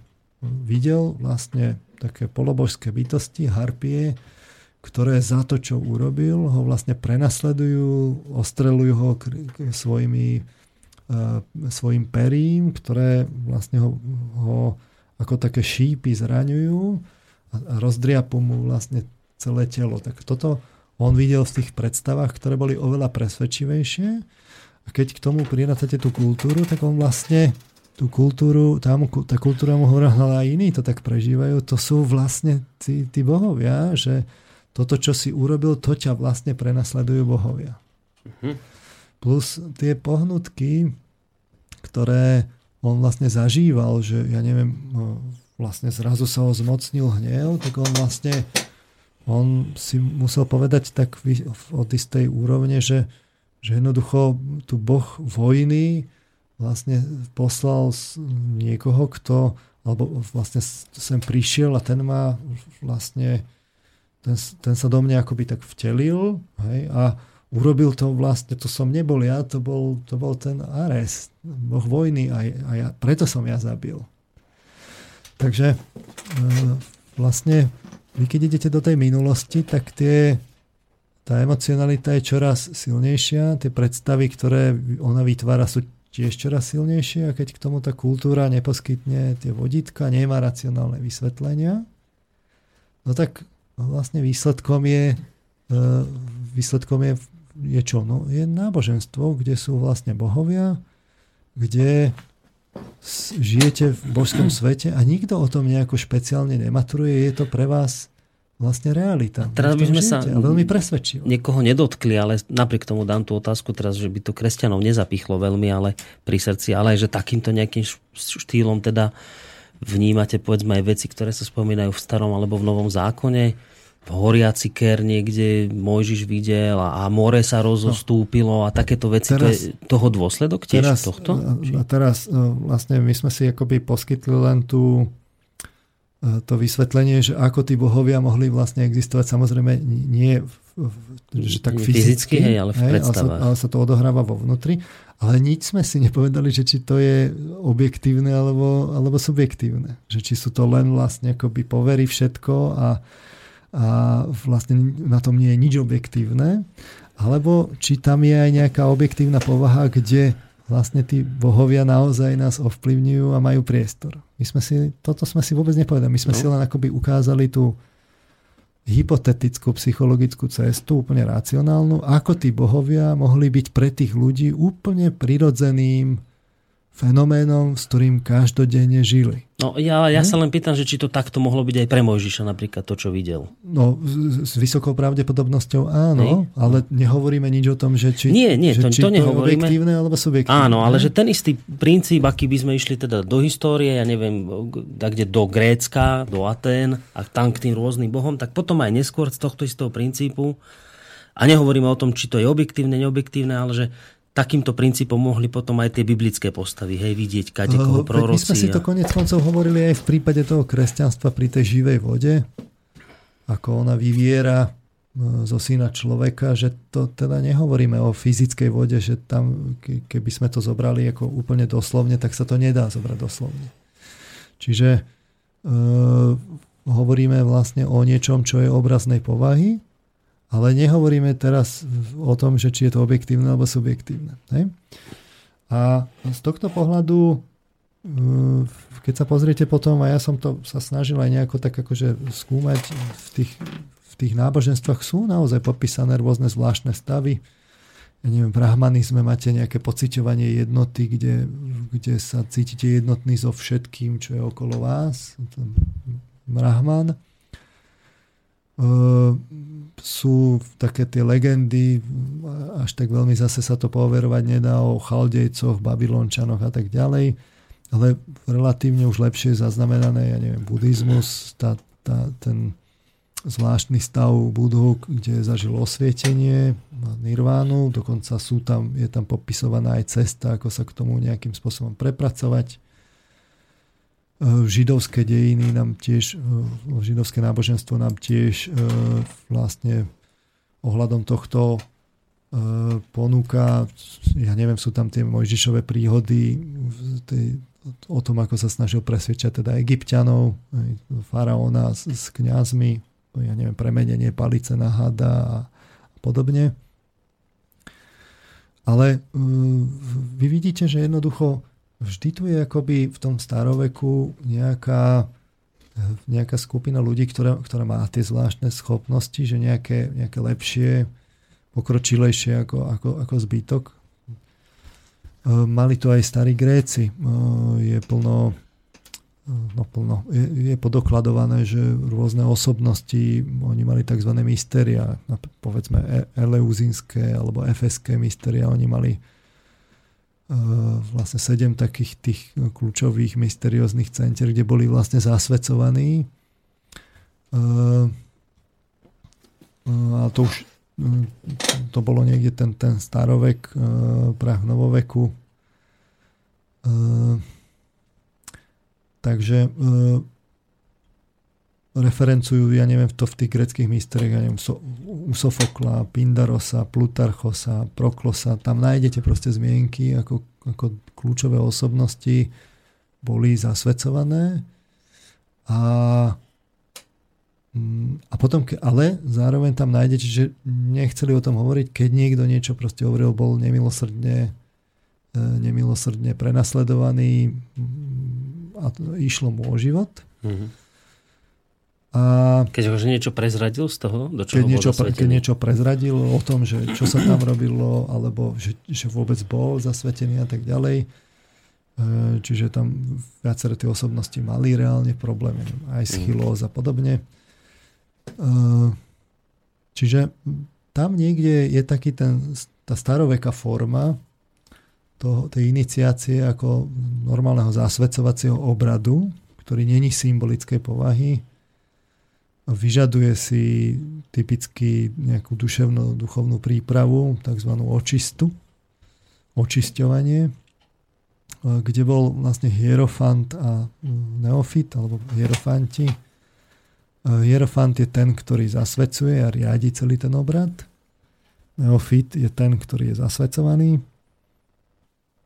A čím ideme viac do starších dôb, tým viac je to opradené rúškou tajomstva ako niečo teda strážené, čo nemôže byť sprofanované, čo je vlastne nebezpečné, má to svoje rizika a rizika spočívajú napríklad aj v tom, že keď to neofit dostane predčasne alebo keď by sa to malo dostať medzi ľudí a oni by to mohli zneužiť. A tom staroveku to vy vidíte, ako to súvisí vyslovene tie obrady až s tým, s niečím, že vlastne s tým, s tým fyzickým telom toho neofita, kde sa vlastne dostavuje istý taký druh odpojenia duše od tela. Nejaký druh vlastne dnes by sme povedali kataleptického proste spánku, niečo medzi spánkom a smrťou, ktorý trval vlastne 3, 3,5 dňa. A, a teraz si poviete, že no tak je to z tých starých dôb, sú to, sú to povery, nie sú to povery Uh, bolo to naviac strážené, takže je to také neisté. Ale my tu máme teda silnú kresťanskú tradíciu, ktorá naviac celkom oprávnene, a zdôrazňujem to slovo oprávnene, bojuje proti týmto veciam, lebo už sú medzičasom neaktuálne. Uh, lebo to nie je už dávno primerané v dnešnej dobe a sú pre dnešného človeka vlastne tieto veci vyslovene nebezpečné. Že by mu mohli ublížiť nejako psychicky? Hej, hej, hej. Ako v akom zmysle to? V zmysle, že už jednoducho my nevydržíme toľko, čo kedysi z toho fyziologického hľadiska. Uh-huh. Tak sme, sme slabší. Uh, preto som ale chcel aj ukázať na tom kresťanstve, že tam to vlastne je v tom kresťanstve. Už je to akoby, je tam taký, taký pekný prechod z toho staroveku do noveku, novoveku, konec koncov je to kresťanstvo, ktoré vlastne rozdeli, oddeli starovek od, od stredoveku. E, v podstate kresťanstvo túto tradíciu prišlo ukončiť, e, lebo posunulo tú iniciáciu akoby na takú novšiu úroveň, vyššiu. E, ale vidíte to napríklad v tom, že môžete si položiť otázku, že prečo z mŕtvych stane trvalo teda 3 dní Prečo to nemohla byť okamžitá operácia? Uh, to je veľmi taká zaujímavá otázka. Že vôbec, že prečo 3 dni? Uh-huh. Že prečo? Uh, ale netýkalo sa to len z mŕtvych stania. Je to popísané, opäť ja budem citovať zase v Jánoho Evanielia, aby sme si ukázali, že je tam vlastne aj iný takýto prípad, ktorý, e, keď čítate, tak on je na, prvý pohľad taký nenápadný. Ten, ten e, Jan Evangelista to formuloval veľmi tak, e, tiež to neformuloval úplne otvorene, trošku to tak zahmlieval, ale nič menej je to tam napísané. A vy keď si čítate a chceli by ste to tak doslovne akoby interpretovať, tak to nedáva logiku. Hej?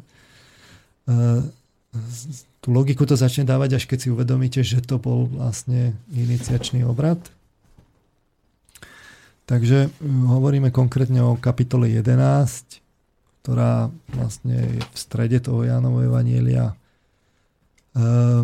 kompozične vlastne končí takú tú prvú časť Jánovo Evanielia, tu ten, ten čas, čas znamení. A e, je tam z mŕtvych stanie konkrétne Lazara popísané. Ja budem citovať z ekumenického pre, prekladu vlastne zo stránky Biblia.sk, tak ako som to robil minulé, aby ma nikto neovplyv, teda neobvinil, že tu teda uh, vlastne si tu niečo špeciálne vymýšľam. Robíte vlastný výklad Biblie. No? Uh, samozrejme, budem tak klásť uh, otázky. Takže skúsme si to tak ukázať vlastne pre zmenu na tej kresťanskej tradícii. Takže budeme zase ťať do živého. Viem si predstaviť, že istá časť posluchačov to bude dnes asi ťažko. Pobúrite, no, tak dajte, to ma zaujíma. Ale hľadajme to, to racionálne vysvetlenie, že teda aké by mohlo byť. Uh-huh. Takže uh, tá 11. kapitola začína teda od začiatku takto. Bol chorý istý Lazar z Betánie, z dediny Márie a jej sestry Marty. Bola to tá Mária, ktorá pomazala pána mirhou a poutierala mu nohy svojimi vlasmi. Jej brat Lazar bol chorý. Si treba ujasniť, že tu uh, nehovorí len tak o hocikom, Jan Evangelista, uh, lebo tu hovorí konkrétne mená, tých nie je veľa v tom Janovom Evangeliu a zdôrazňuje, že to je tá Mária, ktorá urobila špeciálny e, čin. A v zápäti potom v ďalšom texte hovorí, že, že ich Ježiš všetkých teda miloval. Naviac Lazara v spoločnosti učeníkov nazýva ich priateľom spoločným. Čiže rozhodne to nie je niekto, kto len tak vlastne ochorel, ale je to niekto, kto ku komu má veľmi špecifický vzťah a e, je to tam niekoľkokrát zdôraznené. Čiže budem pokračovať. Sestry teda poslali Ježišovi odkaz. Pane, ten, ktorého máš rád, je chorý. Keď to Ježiš počul, povedal, táto choroba nie je na smrť, ale na Božiu slávu, aby ňou bol oslávený Boží syn. Ježiš mal rád Martu, jej sestru i Lazára. Keď to teda počul, že Lazár je chorý, zostal na mieste, kde bol ešte dva dni. Uh, najskôr taká stručná poznámka. V tom ekumenickom preklade v tomto je tam jedna dôležitá chyba. Uh, my sme si tu vysvetľovali v tých uh, v tých reláciách o živej vode, živom chlebe, že aký je rozdiel teda v tých, tých slovách egápa a filio. Že to je láska, teda, že aký rozdiel. Hej? V tej láske je teda rozdiel, no tak to konkrétne e, má, má byť, že Ježiš miloval Martu, jej sestru i Lazára. E, je tam použité slovo vlastne egápa. E,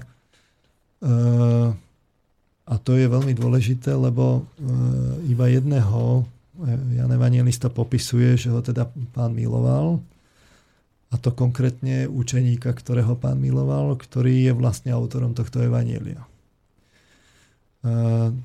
Ale to len dosvet, akože dokresluje tu ten vzťah k tomu, k tomu Lázarovi a k jeho sestram, že to teda nie je obyčajný vzťah, vo akých miloval, potom mu na nich záležalo. A čo je na tomto zaujímavé je, že Napriek tomu teda, že keď sa dopočul, že Lazar je chorý, tak na tom mieste zostal ešte dva dní. Napriek tomu, že mu na ňom záležalo, tak e, vlastne tam nepohol sa odtiaľ. Mm-hmm. Pritom, keď sa pozrieme e, vlastne e, keď sa pozrieme na verš 17, tak vlastne keď, tá, keď keď tam Ježiš prišiel, dozvedel sa, že Lazar je už štvrtý deň v hrobe. Hej, čiže vlastne uh, tam je problém, že, že on mohol vyraziť a mal, mal teda vyraziť ako skôr a tak to bol vlastne už štvrtý deň, čo, je, čo vlastne, ako sme si povedali, zodpoveda tej, opäť je to ten 3,5 dňa. Mm-hmm. Uh, taký, taký, taký zaujímavý čas. A Jan Evangelista si dáva záležať na tom, aby vlastne toto povedal, že koľko to je presne času a že ako ten čas vlastne, e, aký tam je. Zatiaľ by ste si mohli povedať, že to sú vlastne také špekulácie, tak poďme pozrieť teda ďalej. Potom povedal učeníkom, poďme znovu do Judska. Učeníci mu povedali, hrabi, teraz ťa chceli Židia kameňovať a zasa ideš? Ježiš odpovedal, či nemá deň 12 hodín? Kto chodí vodne, nepodkýňa sa, pretože vidí svetlo tohto sveta. Ale ak niekto chodí v noci, podkýna sa, lebo v nej nie je to svetla. To je taká tajomná odpoveď e, s 12 číslom. E, človek by si tak na prvý pohľad myslel, že hovorí teda o sebe, že jemu sa teda nemôže nič stať, lebo vidí svetlo tohto sveta ale vzhľadom k tomu, čo povieme, hovorí teda o stave Lazara a on je vlastne svetlo tohto sveta, takže to by nedávalo logiku, keď hovorí o sebe. E, v skutočnosti je ten Lázar ten, kto chodí v noci a tam sa človek ako ľahko potkne, lebo v noci nie je to svetla a on je svetlo tohto sveta a musí teda Lázarovi vlastne zasvietiť ako hierofant. E, toto povedal a ešte dodal. Náš priateľ Lazar zaspal, no ja ho idem zobudiť. Uh, že on hovorí explicitne, že on ho ide zobudiť hej, uh, a zaspal. Čo je mimoriadne zaujímavé, lebo uh, tie sestry pošlu teda odkaz, že zaspal on tam zostane a teraz učeníkom, teda svojim najbližším povie, že, že zaspal. No on, oni mu samozrejme to nechápu, že čo, o čom hovorí. Celkom logicky z pohľadu tej svojej ako bež, bežnej logiky povedia, no učeníci mu povedali, pane, ak zaspal, ozdravie. E, keď zaspí, tak, tak sa zabudí. E, Ježiš však hovoril o jeho smrti. A oni si mysleli, že hovorí o obyčajnom spánku. Vtedy im Ježiš otvorene povedal, Lazar zomrel. Takže prečo im nemohol hneď povedať, že teda zomrel? Prečo im musel povedať, že no, zaspal? No, však. Že na čo je tá skrývačka, ale keby cudzím nepoviem, ale pred učeníkmi, že na, na čo to je dobré. Uh, to je to nejaké teda čudné, že prečo hovorí o spánku a nie o smrti hneď od začiatku. Mohol im to rovno otvorene povedať, to boli jeho učeníci. Uh, ale ešte dodáva k tomu, pre vás sa radujem, že som tam nebol, aby ste uverili. No poďme k nemu. Čiže zdôrazní, že dôležité je, že tam nebol, keď sa to stalo. A to kvôli ním, tým učeníkom. A na to, aby to bolo už úplne zamotané z toho pohľadu, to, do, dotiaľ to by sa to ešte dalo vysvetliť nejako alternatívne. Ale s tým 16. veršom to z bežného pohľadu nemôže dávať normálnu logiku, lebo tu povedal Tomáš, nazývaný Didymos, ostatným učeníkom. Poďme teda aj my, aby sme zomreli s ním. Čiže ako vysvetlíte, že teda Tomáš chce ísť zomrieť tam s ním, aby oni všetci išli a zomreli tam s ním? Však to bola obyčajná choroba. A to, to čítate z toho... Toto bolo... To, Toto normálne v Biblii. Z ekumenického prekladu. Takto je to tam Janové, napísané. Áno. 16. verš. Tu povedal Tomáš, oh. nazývaný Didymos ostatným učeníkom. Poďme teda aj my, aby sme zomreli s ním. Uh,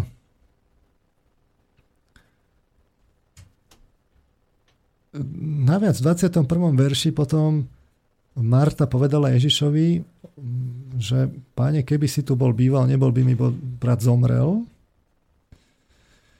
Uh, naviac on v tej jaskyni bol uh, už, už sa tu píše, že Ježiš, e, keď, keď tam v 38. verši vlastne pristúpil k tomu hrobu, tak to bola jaskyňa, ktorá bola uzavretá kameňom.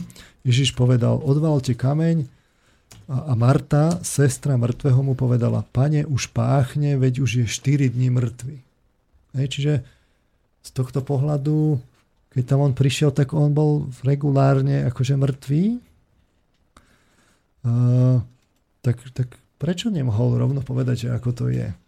No ale celé to nevysvetľuje, prečo ten Tomáš a ešte schválne si, to je tiež také dôležité, lebo tam na každom slove záleží, ešte ten, to, že ho tam hovorí, že nazývaný Didymos, to ešte špeciálne zdôrazní, že to, to ako keby ste počuli, že pozor, toto je dôležitá veta, uh-huh. tak on povie, že, že poďme teda aj my, aby sme zomreli s ním.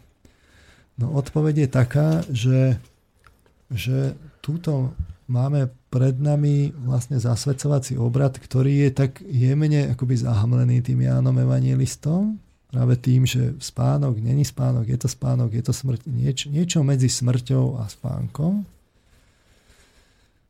A, ale udeva sa jedna veľmi dôležitá vec, ktorá súvisí s kresťanstvom, ktoré vlastne prichádza zmeniť tú tradíciu, lebo už Lázarovi, priateľovi učeníkova Ježiša, a Lázarovi, ktorého Ježiš teda miloval, sa podarilo vlastne uviezť do toho stavu samému.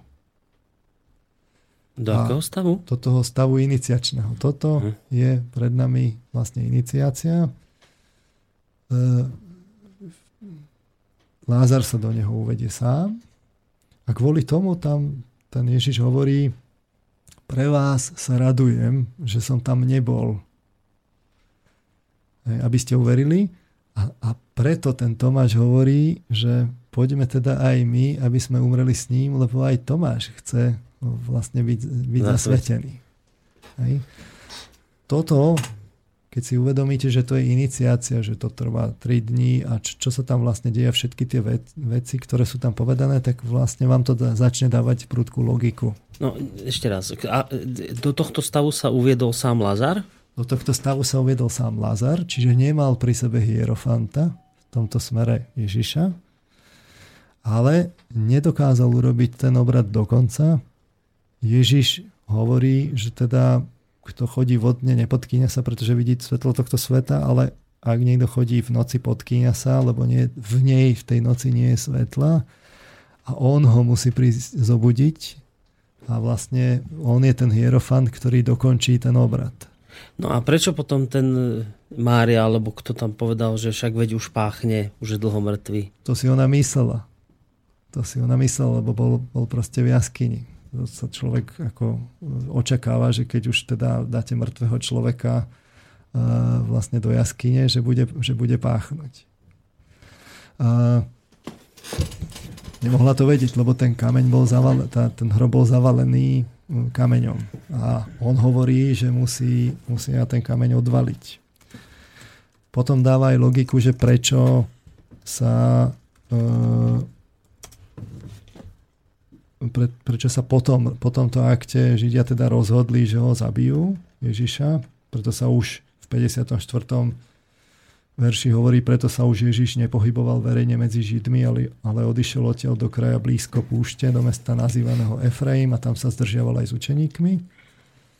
A keďže kvôli tomu vlastne tiež veľa Židov verilo e, kvôli Lázarovi, tak e, v 12. kapitole v 10. verši sa hovorí, že veľkňasi sa teda dohodli zabiť aj Lazara, pretože pre neho mnohí Židia odchádzali a uverili v Ježiša. To sa dá vysvetliť aj alternatívne, že teda z mŕtvych vstal ako dôkaz. Ale e, vlastne toto je ako keby ten prvý posun, že, že už, sa, už sa s tou iniciáciou niečo deje. Druhý posun je samotnom z mŕtvych staní Ježiša, lebo e, tam už ten obrad do, už nepotreboval hierofanta, tam ho ten, ten človek dokončil sám.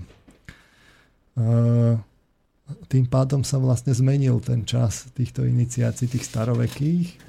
Kresťanstvo začalo brojiť proti, proti tým starým obradom a vlastne mm, e, to, to, čo bolo dôležité na tom Lázarovi, že, že e, ten, ten kľúčový vzťah bol ten, teda ten kľúčový, tá kľúčová vec, ktorá sa udiala pri tom prechode zo staroveku do, novo, do stredoveku bola, že, že už sa to nemalo diať nejakými fyzickými prostriedkami s tým, že by sa človek ako do kataleptického spánku uvádzal a tak podobne, uh, alebo tranzu, lepšie povedané, uh, už sa to malo dosahovať prostredníctvom viery v Krista prostredníctvom emočného zážitku.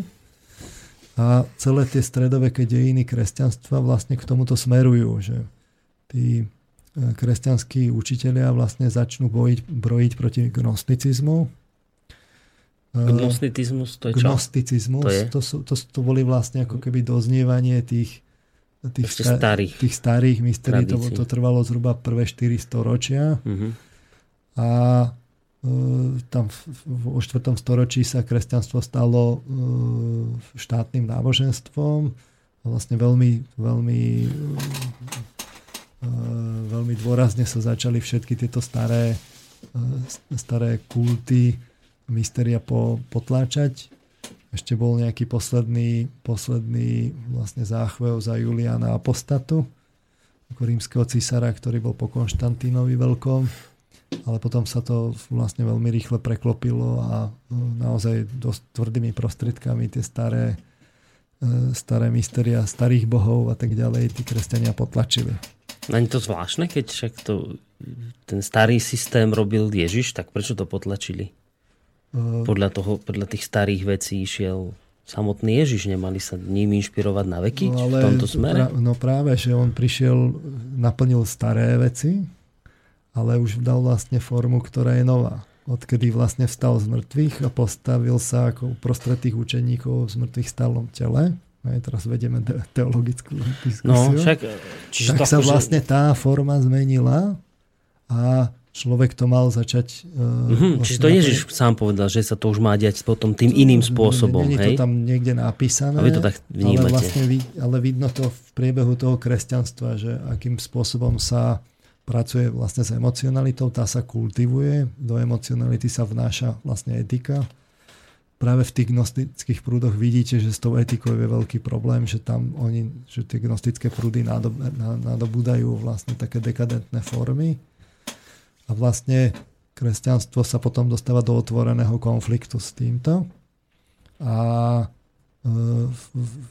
aj na tej forme vlastne toho, že hierofant, nehierofant, vlastne už akoby vidno tú formu u toho Ježiša inú, že jednoducho tie klasické, e, tam nemôžete hovoriť o, nejakej, o nejakej klasickej tej iniciácii.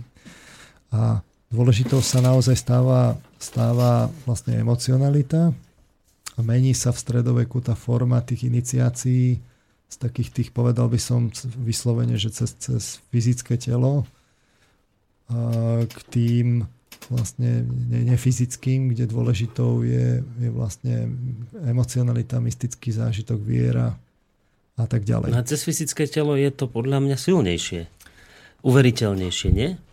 Keď to ide cez na tým starým strane, spôsobom. No však áno, na druhej strane ale musíte uvážiť, že človek je pritom e, menej slobodný. E, keď e, si zoberiete, že ide o tú slobodu, že keď si zoberiete, že ten, ten krok je v tom, že vlastne človek akoby môže tú, tú emocionalitu viacej akoby držať si sám, akoby to, to fyzické, je to, je to proste ľahšie z tohto pohľadu, no tak je to rozhodne z pohľadu slobody krok dopredu.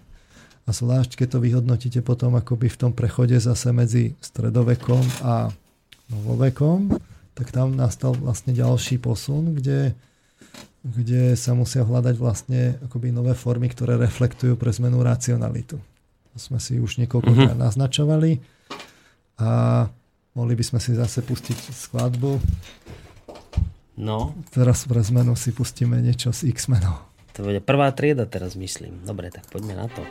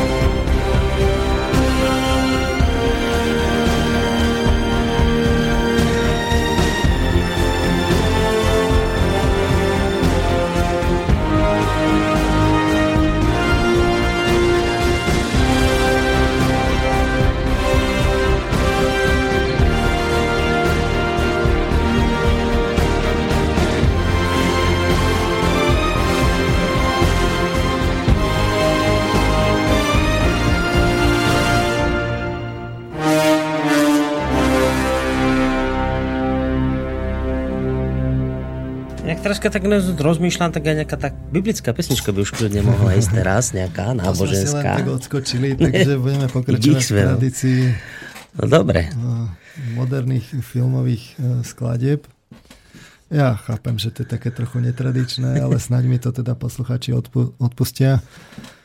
Chcel som ukázať touto vsúkou, e, že máme tu vlastne ako keby ten prechod že v kresťanstve tam máme ten prechod medzi tými starými a formami starovekými a tými stredovekými. A že to je vlastne všetkým na očiach. Ehm, treba to proste posudzovať nepredpojate, zase netreba za tým hľadať nejaké, ja neviem, tajné, okultné rády, ja neviem čo, jednoducho ehm, naozaj si treba predstaviť, že ten, ten, ten Ježiš musel prísť ako keby naplniť tie staré formy a dať im novú. Že to vidno aj vlastne, že starý zákon je nový zákon. Nebo oko za oko, zub za zuba je milosť. A tak ďalej. V mnohých tých, tých, tých formách je to akože takto. A naozaj ako to, to, to najdôležitejšie na tom kresťanstve, úplne že v tom najsamotnejšom epicentre toho kresťanstva je ten čin, ten, a, a ako hovorí svätý Pavol, ak nevstal z mŕtvych Kristus, tak márna je naša viera. Všetko ostatné vlastne padá ako domček z karát. A toto si treba ujasniť, že buď to naozaj je tak, že vstal z mŕtvych a potom to kresťanstvo, je, ten obsah je ako keby odvodený z toho činu, alebo nás nič nezachráni, že to kresťanstvo potom hmm. vlastne úplne akože nemá zmysel, lebo, lebo to je o tom číne. A ten čín je mysteriózny. Ten, ten sa odohral naozaj tá otázka je, že prečo trvalo to zmrtvých stanie vlastne tie 3 dni. A, a tiež zistíte, že tam je vlastne, tam sú tie podobnosti, že uh, Tiež je to vlastne veľmi podobná forma, že tiež je tam kameň, ten je potom proste odvalený, zvinutá šatka. Čiže vidíte, že tam, je, tam sú podobnosti medzi tým, tým Lázarovým a tým, tým, tým, tým vlastne Kristovým príbehom v tom finále. Akurát je rozdiel v tom, že kým toho Lázara vlastne volá von Ježiš ako svetlo tohto sveta, tak u toho, u toho samotného Ježiša Krista sa to udeje bez toho, aby pritom niekto bol. Hej. A jednoducho máme to tam, je tam vidno ten prechod a keď si pozriete potom akoby čo, ako, aký je ten, ten vývoj toho kresťanstva v stredoveku, tak si zoberiete, že tam vznikajú, vznikajú vlastne tie rôzne denominácie, odnože kresťanstva častokrát aj vlastne také kacírske, ktoré sú mm. neskôr vy, vy, E, akože za kacírov považovaní, ja neviem, templári, bogomilovia, katari a, a tak ďalej. E, staviteľe katedrál sú vlastne filozofi, kde, e, kde sú filozofické akoby prúdy, ktoré nejakým spôsobom hrajú také skôr minoritu, ale, ale sú tam v tom kresťanstve, ktoré akoby do seba absorbujú tú etickú emocionalitu a snažia sa ju nejako vkomponovať do tých filozofií. Šarterská škola, e, vôbec úplne ešte Dionysos Areopagita, Scotus Eriugena až potom až Akvinského, tí všetci vlastne akoby e, s tým, s tým pracujú a je to o tej emocionalite. No ale mm, ten, ten vývoj nemožno zastaviť tak ako v, to, v tom individuálnom ľudskom vývine mm-hmm. vlastne ide k tomu, že tá, tá racionalita musí prebrať akoby to žezlo, lebo prečo? No lebo vlastne to ľudské ja je dôležité, aby, aby tá individualita bola naozaj slobodná a plnohodnotne slobodná, takže to ľudské ja musí byť e, silné a jeho hlavným nástrojom je práve tá racionalita. V tom myslení to je hlavný nástroj proste ľudského ja. V tom si tak vyberá, uh-huh. že čo chce a čo nechce. A akékoľvek akoby cestičky bokom cez, cez, cez manipulácie, cez emocionalitu a vôľové sugestívne ovplyvňovanie a tak ďalej sú vlastne manipulatívne a obchádzajú to ja, ako sme si to hovorili na tom začiatku. A, a, alebo ako sa to v tom Janovom evaníliu hovorí, ja som a, dvere do ovčína, že kto inokade lieza je zlodej. A to len tak ako drobná poznámka. No v tom novoveku ale sa udeje vlastne to, že vstupuje tá racionalita. Mm-hmm. A zase je potrebné akoby hľadať tie nové formy. A tam už vznikajú aj akoby také modernejšie, tie, alebo modernejšie, no, novšie e, vlastne prúdy, ktoré samozrejme nejdú len cez kresťanstvo, idú aj, aj inými cestami. E, ja neviem, slobodomurári, rozikruciánstvo, teozofická spoločnosť, e, konec koncov aj nacisti mali svoje okultné rituály. To je úplne osobitná kapitola, kde sa vlastne akoby aj tie nordické mysteria nejakým spôsobom tí nacisti snažili vlastne využiť, e, zvlášť v SS to bolo vidno, že ona bola organizovaná hierarchicky a podľa nejakých okultných vlastne mm, tradícii symbolík.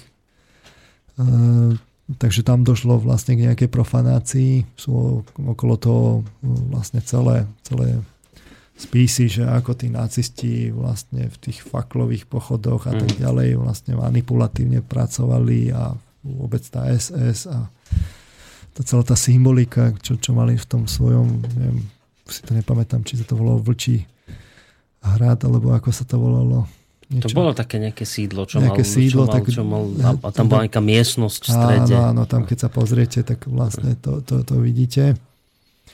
No a ešte, ešte pred tou prvou svetovou vojnou tu ešte bolo povedomie o tých, o tých iniciáciách, že tu sú vlastne nejaké, nejaké rády, e, že Eh, že oni vlastne pôsobia, že tam sa nejako pracuje s tými nejakými mm, pokročilejšími alebo sílami alebo takými nie pre bežných smrteľníkov.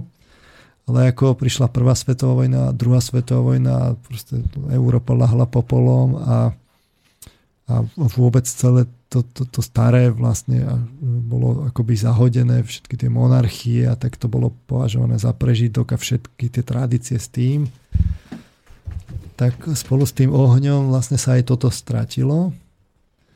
Ale je otázka, že či sa to stratilo úplne, alebo sa to stratilo len pre pre to povedomie bežných ľudí. Dobre, teraz aby som jednu vec chápal, že ste dávali ten príklad Ježiša Krista, že on naplnil to staré, tie staré veci, tradície, ktoré sa robili, on naplnil a potom ale on robil niečo nové, na čo sa prešlo a povedal, že toto staré už nerobte. Povedzme, Hej. že nie, že povedal, ale to z toho vyplynulo. Takže to z toho vyplynulo, že toto staré už nerobte, choďte touto novou cestou, už nie cez tie fyzické zážitky a fyzické telo, ale ale cez, cez emócie, cez skôr nejak cez vieru, vnútornej modlitbu tak. a tak ďalej. A teraz, že, a, čo, a vy ste čo teraz povedali, že teraz sú tu ešte stále nejaké rády, alebo aj do prvej svetovej vojny tu boli a tie sa o čo teda snažili? Tým išlo o, e, zase ešte Každý, nejaké vylepšenie ka, toho Ježišovho, či takto, čo? Sam, samozrejme tam pri, tých, pri tej, pri tej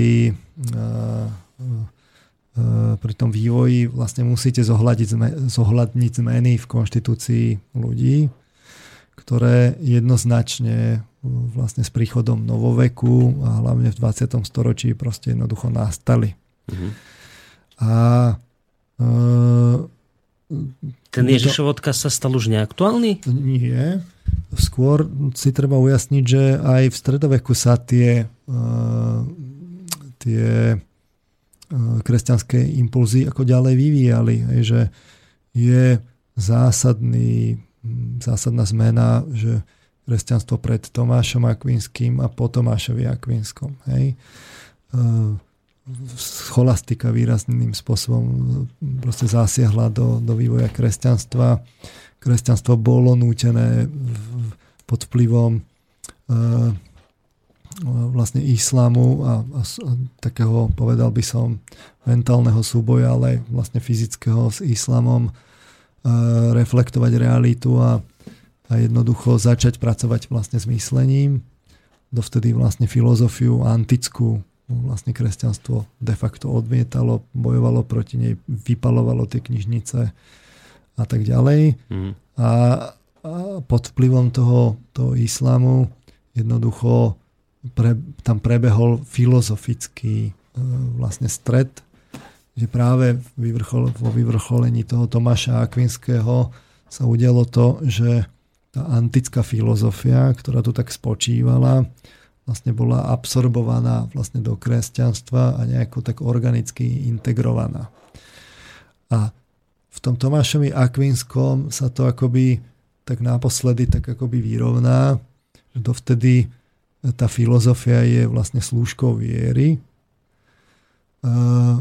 Tomáš Akvinsky príde s tým, že hovorí, že teda E, tá, tá viera akoby ukazuje, to, to, to je zjavenie a to náboženstvo ukazuje akoby jednu časť tej, tej pravdy. Že ale aj poznávanie a filozofia môže ukazovať časť pravdy, ale keď je v rozpore s tým zjavením, tak ešte nie, akoby neuplatnila všetky tie svoje e, celý ten svoj potenciál a treba ho proste rozvinúť a potom tieto dve veci nie sú vlastne v rozpore a zjedna takú rovnováhu medzi tým, tou emocionalitou a tým myslením. Ale už vlastne po jeho smrti to myslenie začne akoby ide ďalej, ďalej, ďalej, až na, na Prahu novoveku vlastne to myslenie začne mať akoby navrh a postupne tá, tá emocionalita, tá, tá, to, to modlitba a tak ďalej pod, pod vplyvom toho poznávania začne byť akoby v takej defenzíve a začne sa to meniť až vlastne sekularizovať v konečnom dôsledku. Mm. A to vidíme tento tento pohyb dodnes, že vy keď prídete, ešte, ešte povedzme prvé univerzity a tak ďalej, to, to boli náboženské organizácie. Hej? No dnes už vlastne v tom akademickom prostredí náboženstvo e, vlastne nepatrí. Hej, no ak neprídete na katolickú univerzitu do Rožomberka, e, samozrejme, to je rozdiel, ale inak, hej, ja viem, čo pravíte.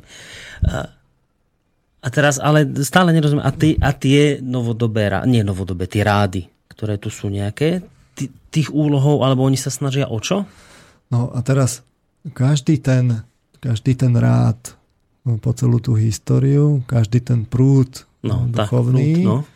ktorý vlastne nejakým spôsobom uh, vlastne pr- pracoval s nejakými povedzme duchovnými silami, by sme to mohli povedať.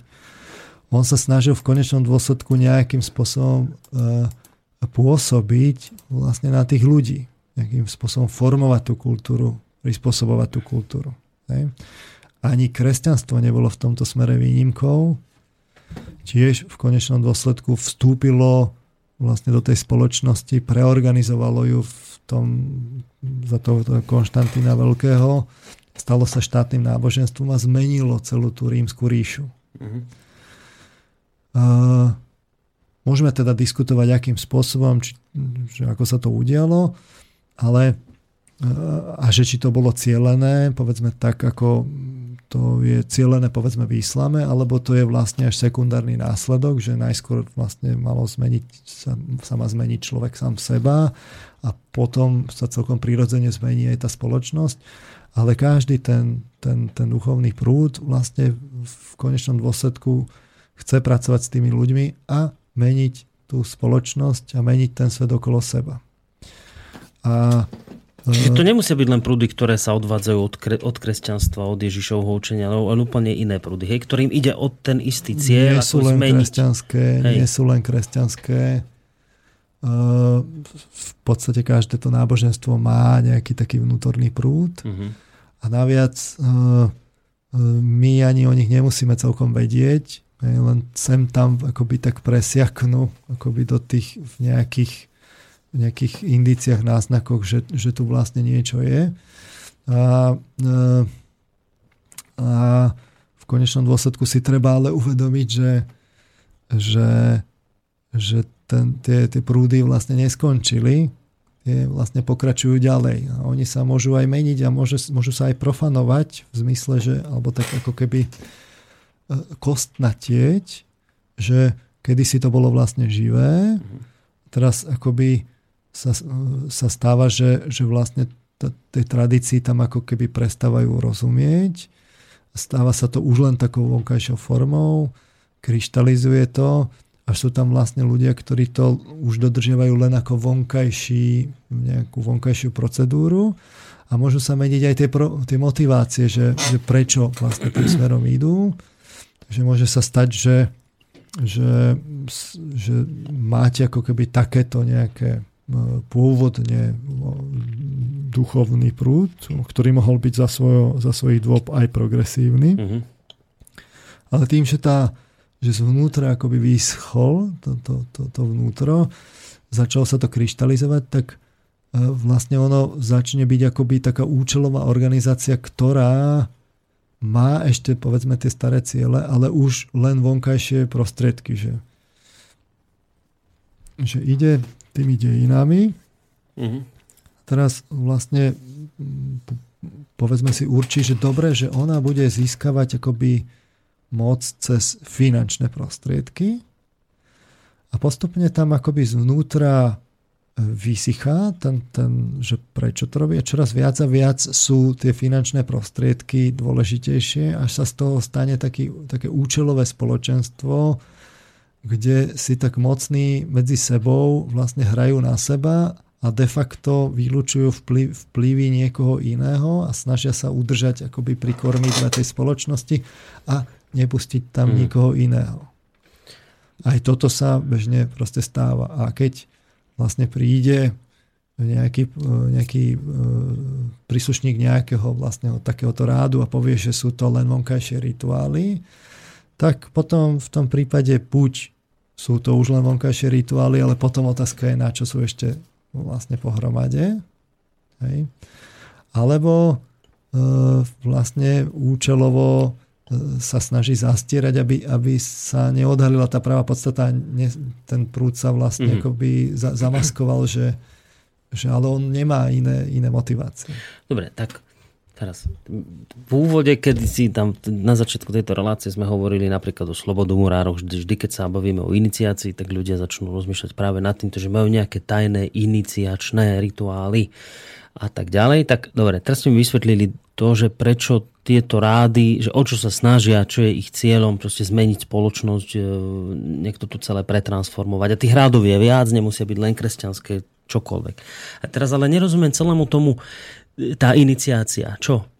čo, na čo je tá iniciácia v tých rádoch a čo ona vlastne má za no. úlohu spraviť? A tu sa dostávame k tomu, k tej otázke, ktorú sme si položili na začiatku, že, že pri, tých, pri týchto vlastne okultných alebo náboženských alebo mystických e, duchovných e, prúdoch, a že akú majú vlastne tú, tú motiváciu to, to robiť, že čo je, čo je tam za tým, že prečo to tam vlastne, prečo oni sú pohromade. Hej, čo je cieľom? Čo im, čo im akože drží ich mm-hmm. pohromade. Hej? Lebo uh, keď vy len tak akože máte nejaké účelové proste spoločenstvo, tak vždy nakoniec je niečo, prečo tí ľudia tak akoby držia pohromade a keď to nie je to vnútorné, tak ja neviem, môže to byť to elitárstvo. Ale ja tvrdím, že že vlastne tam nie je len to elitárstvo, že to není samoučelná hra e, vlastne moci a peňazí, ale že tam, lebo tá by nevysvetlila tie motivácie, prečo tá oligarchia robí to, čo robí. A keď chcete vlastne akoby e, skúmať, že, že no dobrá, čo by tak mohlo byť akože za, za tým, že, že tak dobre, tak e, z tých vonkajších indicí vidíme, že no tak aha, tu, tu vysakujú, tu, tu, tu akože presakujú informácie o takom ráde a o takom ráde a, a lóžach a spoločenstvách a tak ďalej, o klikách a tak ďalej. Ale teraz, že čo ich teda drží pohromade? Hej? A e, nakoniec to aj tak vlastne si musíte položiť tú otázku, no dobre, a kam sa dá teda dostať? Že kde sú tie hranice tej vlastne psychiky? Že skúsme si na to povedať, že tuto sme si ako keby povedali tie, tú metamorfózu tých iniciácií. Uh-huh. A teraz si skúsme povedať, že, že aké sú teda, že kam sa teda dá dostať, lebo tu sa dostávam aj k tomu môjmu zberateľstvu, že som si prechádzal tie vlastne techniky a hľadal vlastne tých ľudí a nejaký som ponachádzal každý ne, v nejakej parciálnej oblasti niečo zdokonaloval a tak som sa pýtal, že, mm. že no kam si sa dostal že, a, a z toho psychologického hľadiska som skúmal, že a aké máš vlastne akoby schopnosti, čo, a, ako funguje tá tvoja psychika a tak ďalej a e, čo bola teda z pohľadu vedeckého psychologa taká trošku netradičná otázka, ale nič menej regulárna by mala byť. A o tomto by som chcel vlastne teda, akože týmto by som chcel pokračovať, kým sa vrátim teda k tomu, tým motiváciám tých okultných lóží, ktoré proste sú za to svetovou oligarchiou. A skúsme si dať ešte jednu skladbu a po, po skladbe by som sa k tomu vrátil. No, super, dobre, už som zlako, že mi chcete povedať, že dáme si záver a v ďalšej relácii sa k tomu vrátime. Dobre, tak si dáme ešte pesničku jednu a po pesničke dáme odpoveď čo dáme? Dáte odpoveď na túto mimoriadne dôležitú otázku.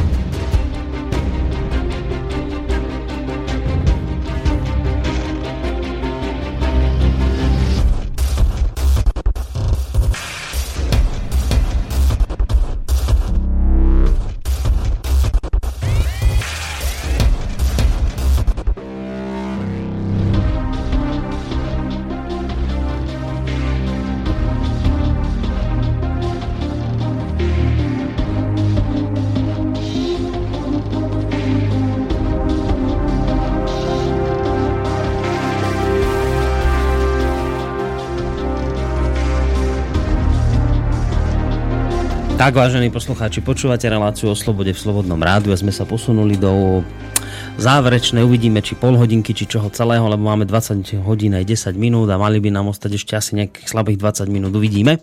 V každom prípade počúvate teda reláciu o slobode v Slobodnom rádiu, v rámci ktorej sa dnes bavíme o iniciáciách a iniciantoch. No a dostali sme sa k pre mňa dôležité otázke, že ak tu teda máme nejaké rády, ktoré majú svoje ciele a svoje zameranie a nejaké svoje učenie, prečo k tomu všetkému tá iniciácia, čo sa počas nej deje, tak vám skúsim dať takú otázku, ktorá mňa zaujíma, ktorá by možno potom mohla mi dať aj odpoveď na to, čo ma v tomto smere zaujíma. Zoberieme si, keď sme ich tu už dnes niekoľkokrát spomínali, tak si zoberme práve tých slobodomurárov. O nich je známe, že keď prijímajú nového člena do tej svojej lože, tak musí prejsť nejakým iniciačným obradom, iniciáciou. A teraz dve veci, že čo sa počas tej iniciácie deje, to je prvá otázka, a druhá, na čo je tá iniciácia vlastne potrebná pre nich, kvôli čomu to robia tam tá podstata sa vlastne nemení. Vždy je to o tom, že ten človek nadobudne nejaké, e, nejaké nové schopnosti, nejaké rozšírené, rozšírený stav vedomia. Že získa niečo, nejaký prístup niečomu, čo dovtedy nemal. E, ten spôsob, akým sa to rozšírenie vedomia e, udeje, vlastne ten je iný v tých, v tých rôznych dobách a dosahuje sa inými prostriedkami. No, trošku Ale no, dobre, ten samotný nič. obrad, ak nemá byť, že už to nevyschlo zvnútra a nemá to byť už len formálna záležitosť a je to potom o peniazoch a o elitárstve, tak e, ten, ten samotný obrad by mal byť vlastne vyústením toho, že vlastne ten, ten neofit aj preukáže vlastne už tie schopnosti a ten obrad je založený na tom, že, že on aj vlastne, že on tam není len taký pasívny prvok, ale on tam aj niečo robí v tom, v tom, v tom obrade a tí pokročilejší, tí, ten hierofant, vlastne on to nejakým spôsobom aj vlastne rozpozná, že či teda ten neofit je už tým, čím, čím je. A potom sú tam samozrejme aj stupne rôzne tých, tých obradov, nie je to len jeden, môže ich byť viacej, rôznych. E, čiže ak to nemá byť len také mŕtvé, vlastne skostnatela, ale nejaká taká tradícia, niečo na spôsob vlastne akademickej promócie alebo týchto, týchto už len takých formálnych obradov, ktoré, ktoré ľudia len tak nejako akože e, emocionálne cítia, že niečo na nich akože také, také milé, pekné je. Mm-hmm. No tak potom vlastne v tom prípade je to aktívna aktívna, aktívny proces, kde ten neofit uh, vlastne preukáže, že nadobudol nejaké nové schopnosti. A nie je to len taký formálny obrad. Pred pesničkou ste hovorili, že keďže sa o túto tému vy dlhodobo zaujímate, že ste stretli aj rôznych ľudí s rôznymi schopnosťami. No. Keď hovoríte o tom, že ten obrad iniciačný má za úlohu človeka obdariť, tak toto poviem, istými schopnosťami. O akých schopnostiach sa napríklad bavíme? No a tu sa práve dostávame presne k tomu, že si musíme teda povedať, že uh, aká je vlastne tá príprava, uh, kde tí uh, kde tí neofiti vlastne sa nejakým spôsobom rozvíjajú. Že to nie je o tom, že ja teda len tak ako niekde som a zrazu potom príde iniciačný obrad a ja zrazu zadarmo niečo dostanem. Tu musí to byť tak, že on ten, ten neofit niečo uh, vlastne robí preto. A tu, tu sa dostávame k tej otázke, že a teda čo konkrétne môže ro- robiť človek, kde sú tie hranice tej psychiky a tu by sme si mali najskôr povedať teda tie konkrétne príklady tých cvičení, že čo teda môže byť vlastne výsledkom. Uh-huh. Dnes samozrejme ich ne, ne, nestíneme všetky rozobrať, alebo teda všetky, ich strašne veľa, ale mm, skúsme si povedať teda aspoň nejaké. Otázka je, ako sme na tom s časom. Dobre, celkom dobre. Ak teda môžeme do tej pol dotiahnuť, hej, tak máme 15 minút do konca relácie. Tak uvediem nejaké také príklady. No. Hej, že jedna časť tých cvičení je vlastne taká, ktorú by aj vlastne taký psychológ mohol bežne akože odporučiť v rámci nejakej takej psychohygieny, uh, ktorá, ale keď sa robí svedomito a e, opakovane precízne, tak e, môže, môže viesť vlastne akoby do takých kvalít, ktoré sa na prvý pohľad človeku nezdajú, že by mohli byť. Tak spomeniem niektoré z tých, z tých uh, vlastne cvičení, aby som asi na budúce potom v nich pokračoval mm-hmm. a, a trošku sa presunul aj do tej problematiky uh, vlastne tých, tých toho, toho pozadia, tých, tých loží. Uh, čiže jedna je obyčajná taká rekapitulácia, že um, máte človeka, ktorý, z ktorého sa spýtate, že teda, že čo on robí a on vám povie, že on robí vlastne každý deň na konci dňa takú rekapituláciu si svojho dňa, kde si e, vlastne preberá ten svoj deň e, takým tým spätným pohľadom, že si pozerá, že čo teda v ten deň prežíval, si to nejako rozpamätáva, vybavuje z tej pamäti a rekapituluje. Ehm, robí to tým spôsobom, ako je to vlastne prirodzené pamäti, že e, vy si najskôr spomeniete za normálnych okolností, keby všetko malo rovnakú emočnú sítenosť, tak si spomeniete, spomeniete najskôr na tie veci, ktoré e, zažívate naposledy a postupne vlastne tie, ktoré ste zažívali ako prvé. Ehm, čiže predtým, čiže idete ako keby takou rekapituláciou v obrátenom poradí Vyplýva to vlastne z, tej, z, tej, z tých zákonitostí e, vlastne psychiky.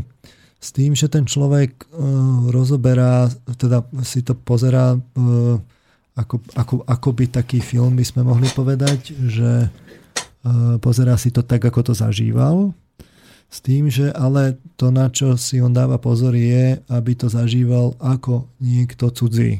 To znamená, snaží sa na jednej strane vybaviť si e, z pamäti e, vlastne to, čo zažíval, a na druhej strane ale pozrieť sa na to ako niekto cudzí a prečo to cudzí je vlastne v tomto prípade dôležité? No preto, lebo e,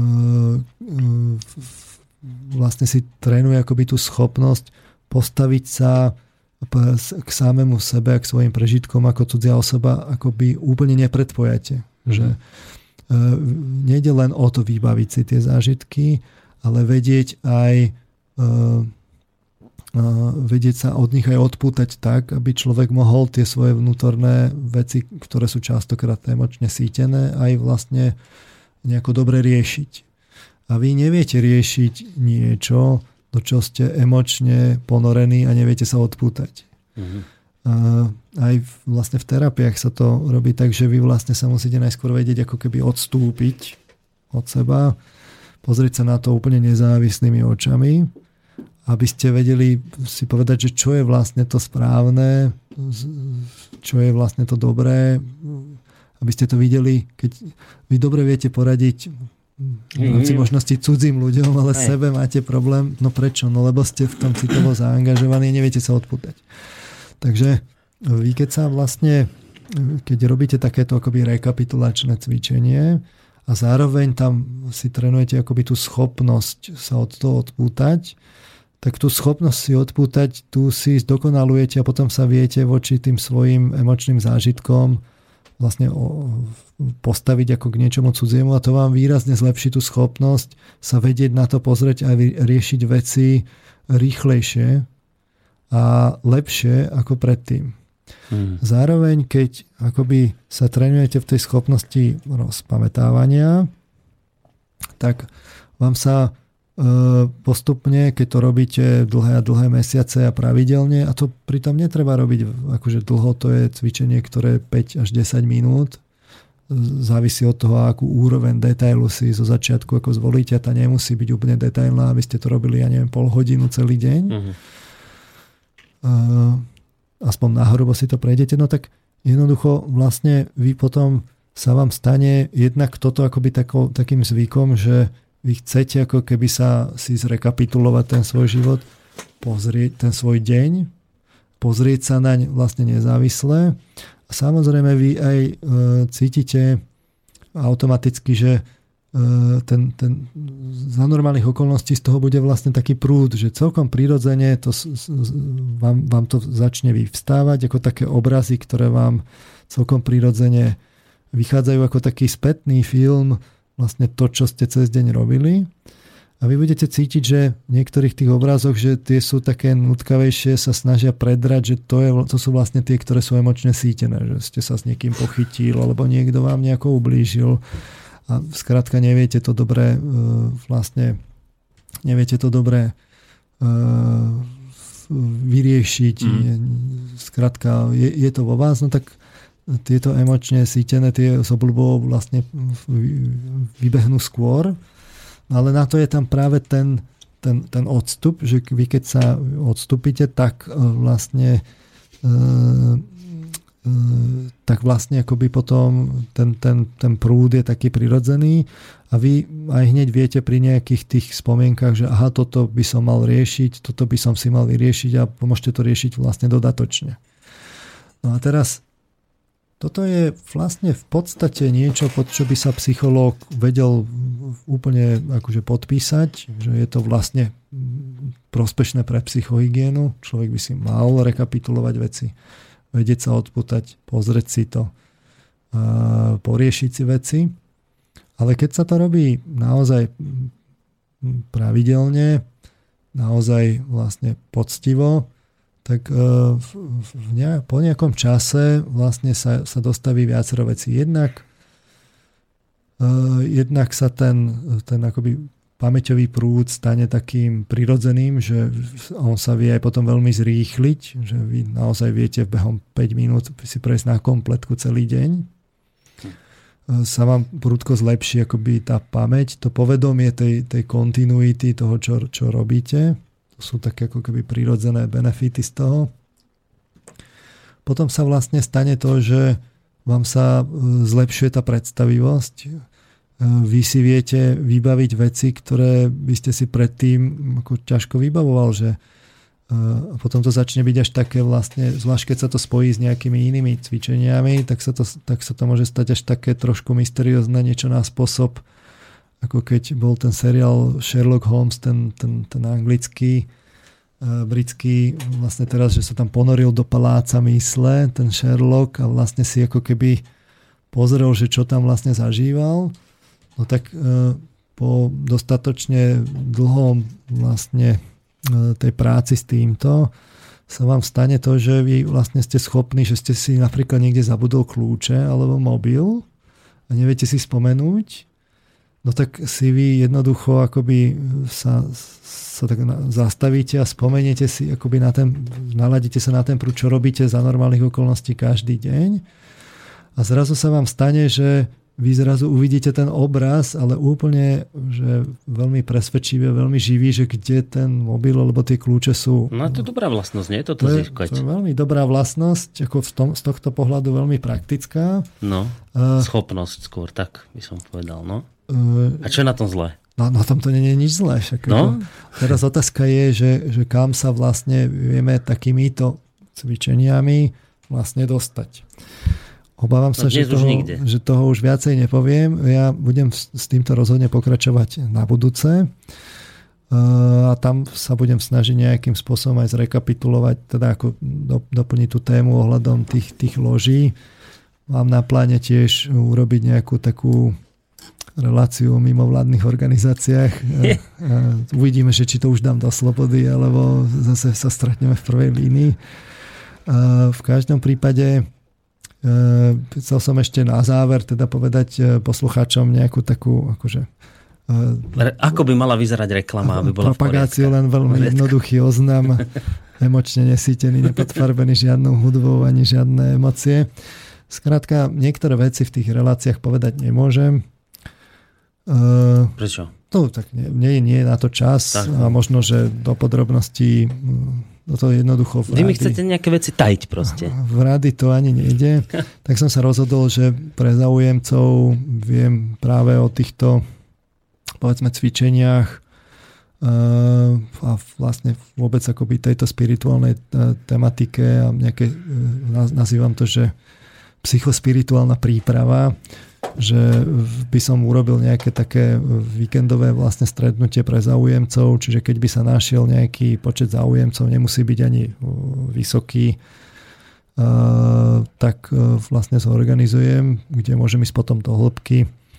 Takže mm, na túto tému vlastne nájdú už zajtra od, od pondelka vlastne na mojej stránke Marman.sk príslušné informácie, môžu sa tak nezáväzne prihlásiť a prečítať si, že teda o čom to bude. Takže toľko. Takže www.marman.sk tam všetky dôležité informácie nájdete. Ale nie ešte v tom, tejto chvíli, ale od zajtra, lebo som od... to jednoducho nestihol. Zajtra to tam už bude. Od zajtra to tam bude. Stihnete? Stihnem. Dobre, tak zajtra, vážení poslucháči, kliknúť www.marman.sk, ak máte záujem, tak nezáväzne sa prihláste. na záver by sme si pustili takú... End titles? Nie, pustíme, si, pustíme si ešte z Matrixu nech to má také grády nakoniec. Uh, dúfam, že som vám to tam dal. Dúfam, niečo so smrťou tu je. Áno, áno, tak Dobre. to bude ono. Takže, tak, to sa ideme rozlučiť. Uvidíme, že či teda žijeme v tom Matrixe alebo nie, ale no, dnes som to nestihol, tak uvidíme na budúce, ale Dobre. tak dáme si takú jemnú to je také prekvapivé, že ste to nestihli. Nečakané. Že? Budem mm. sa musieť nad sebou hlboko zamysleť. Budete musieť všetko si tak spätne prehodnotiť. V každom prípade pozdravujem poslucháčov. Tak. Želám im teda príjemný, uh, ničím nerušený teda nedelný večer a uh, pekný úvod do pracovného týždňa. No a mne už nič neostáva, len sa pripojiť k tomuto vášmu prianiu, takže sa majte vážení poslucháči pekne. Do počutia. Ak nechcete, nemusíte od rady odchádzať, pretože po pesničke bude pokračovať ďalšia relácia s Palom Pakušom, e, spirituálny kapitál. Takže toľko z našej strany. Lučí sa s vami je Boris Koroni.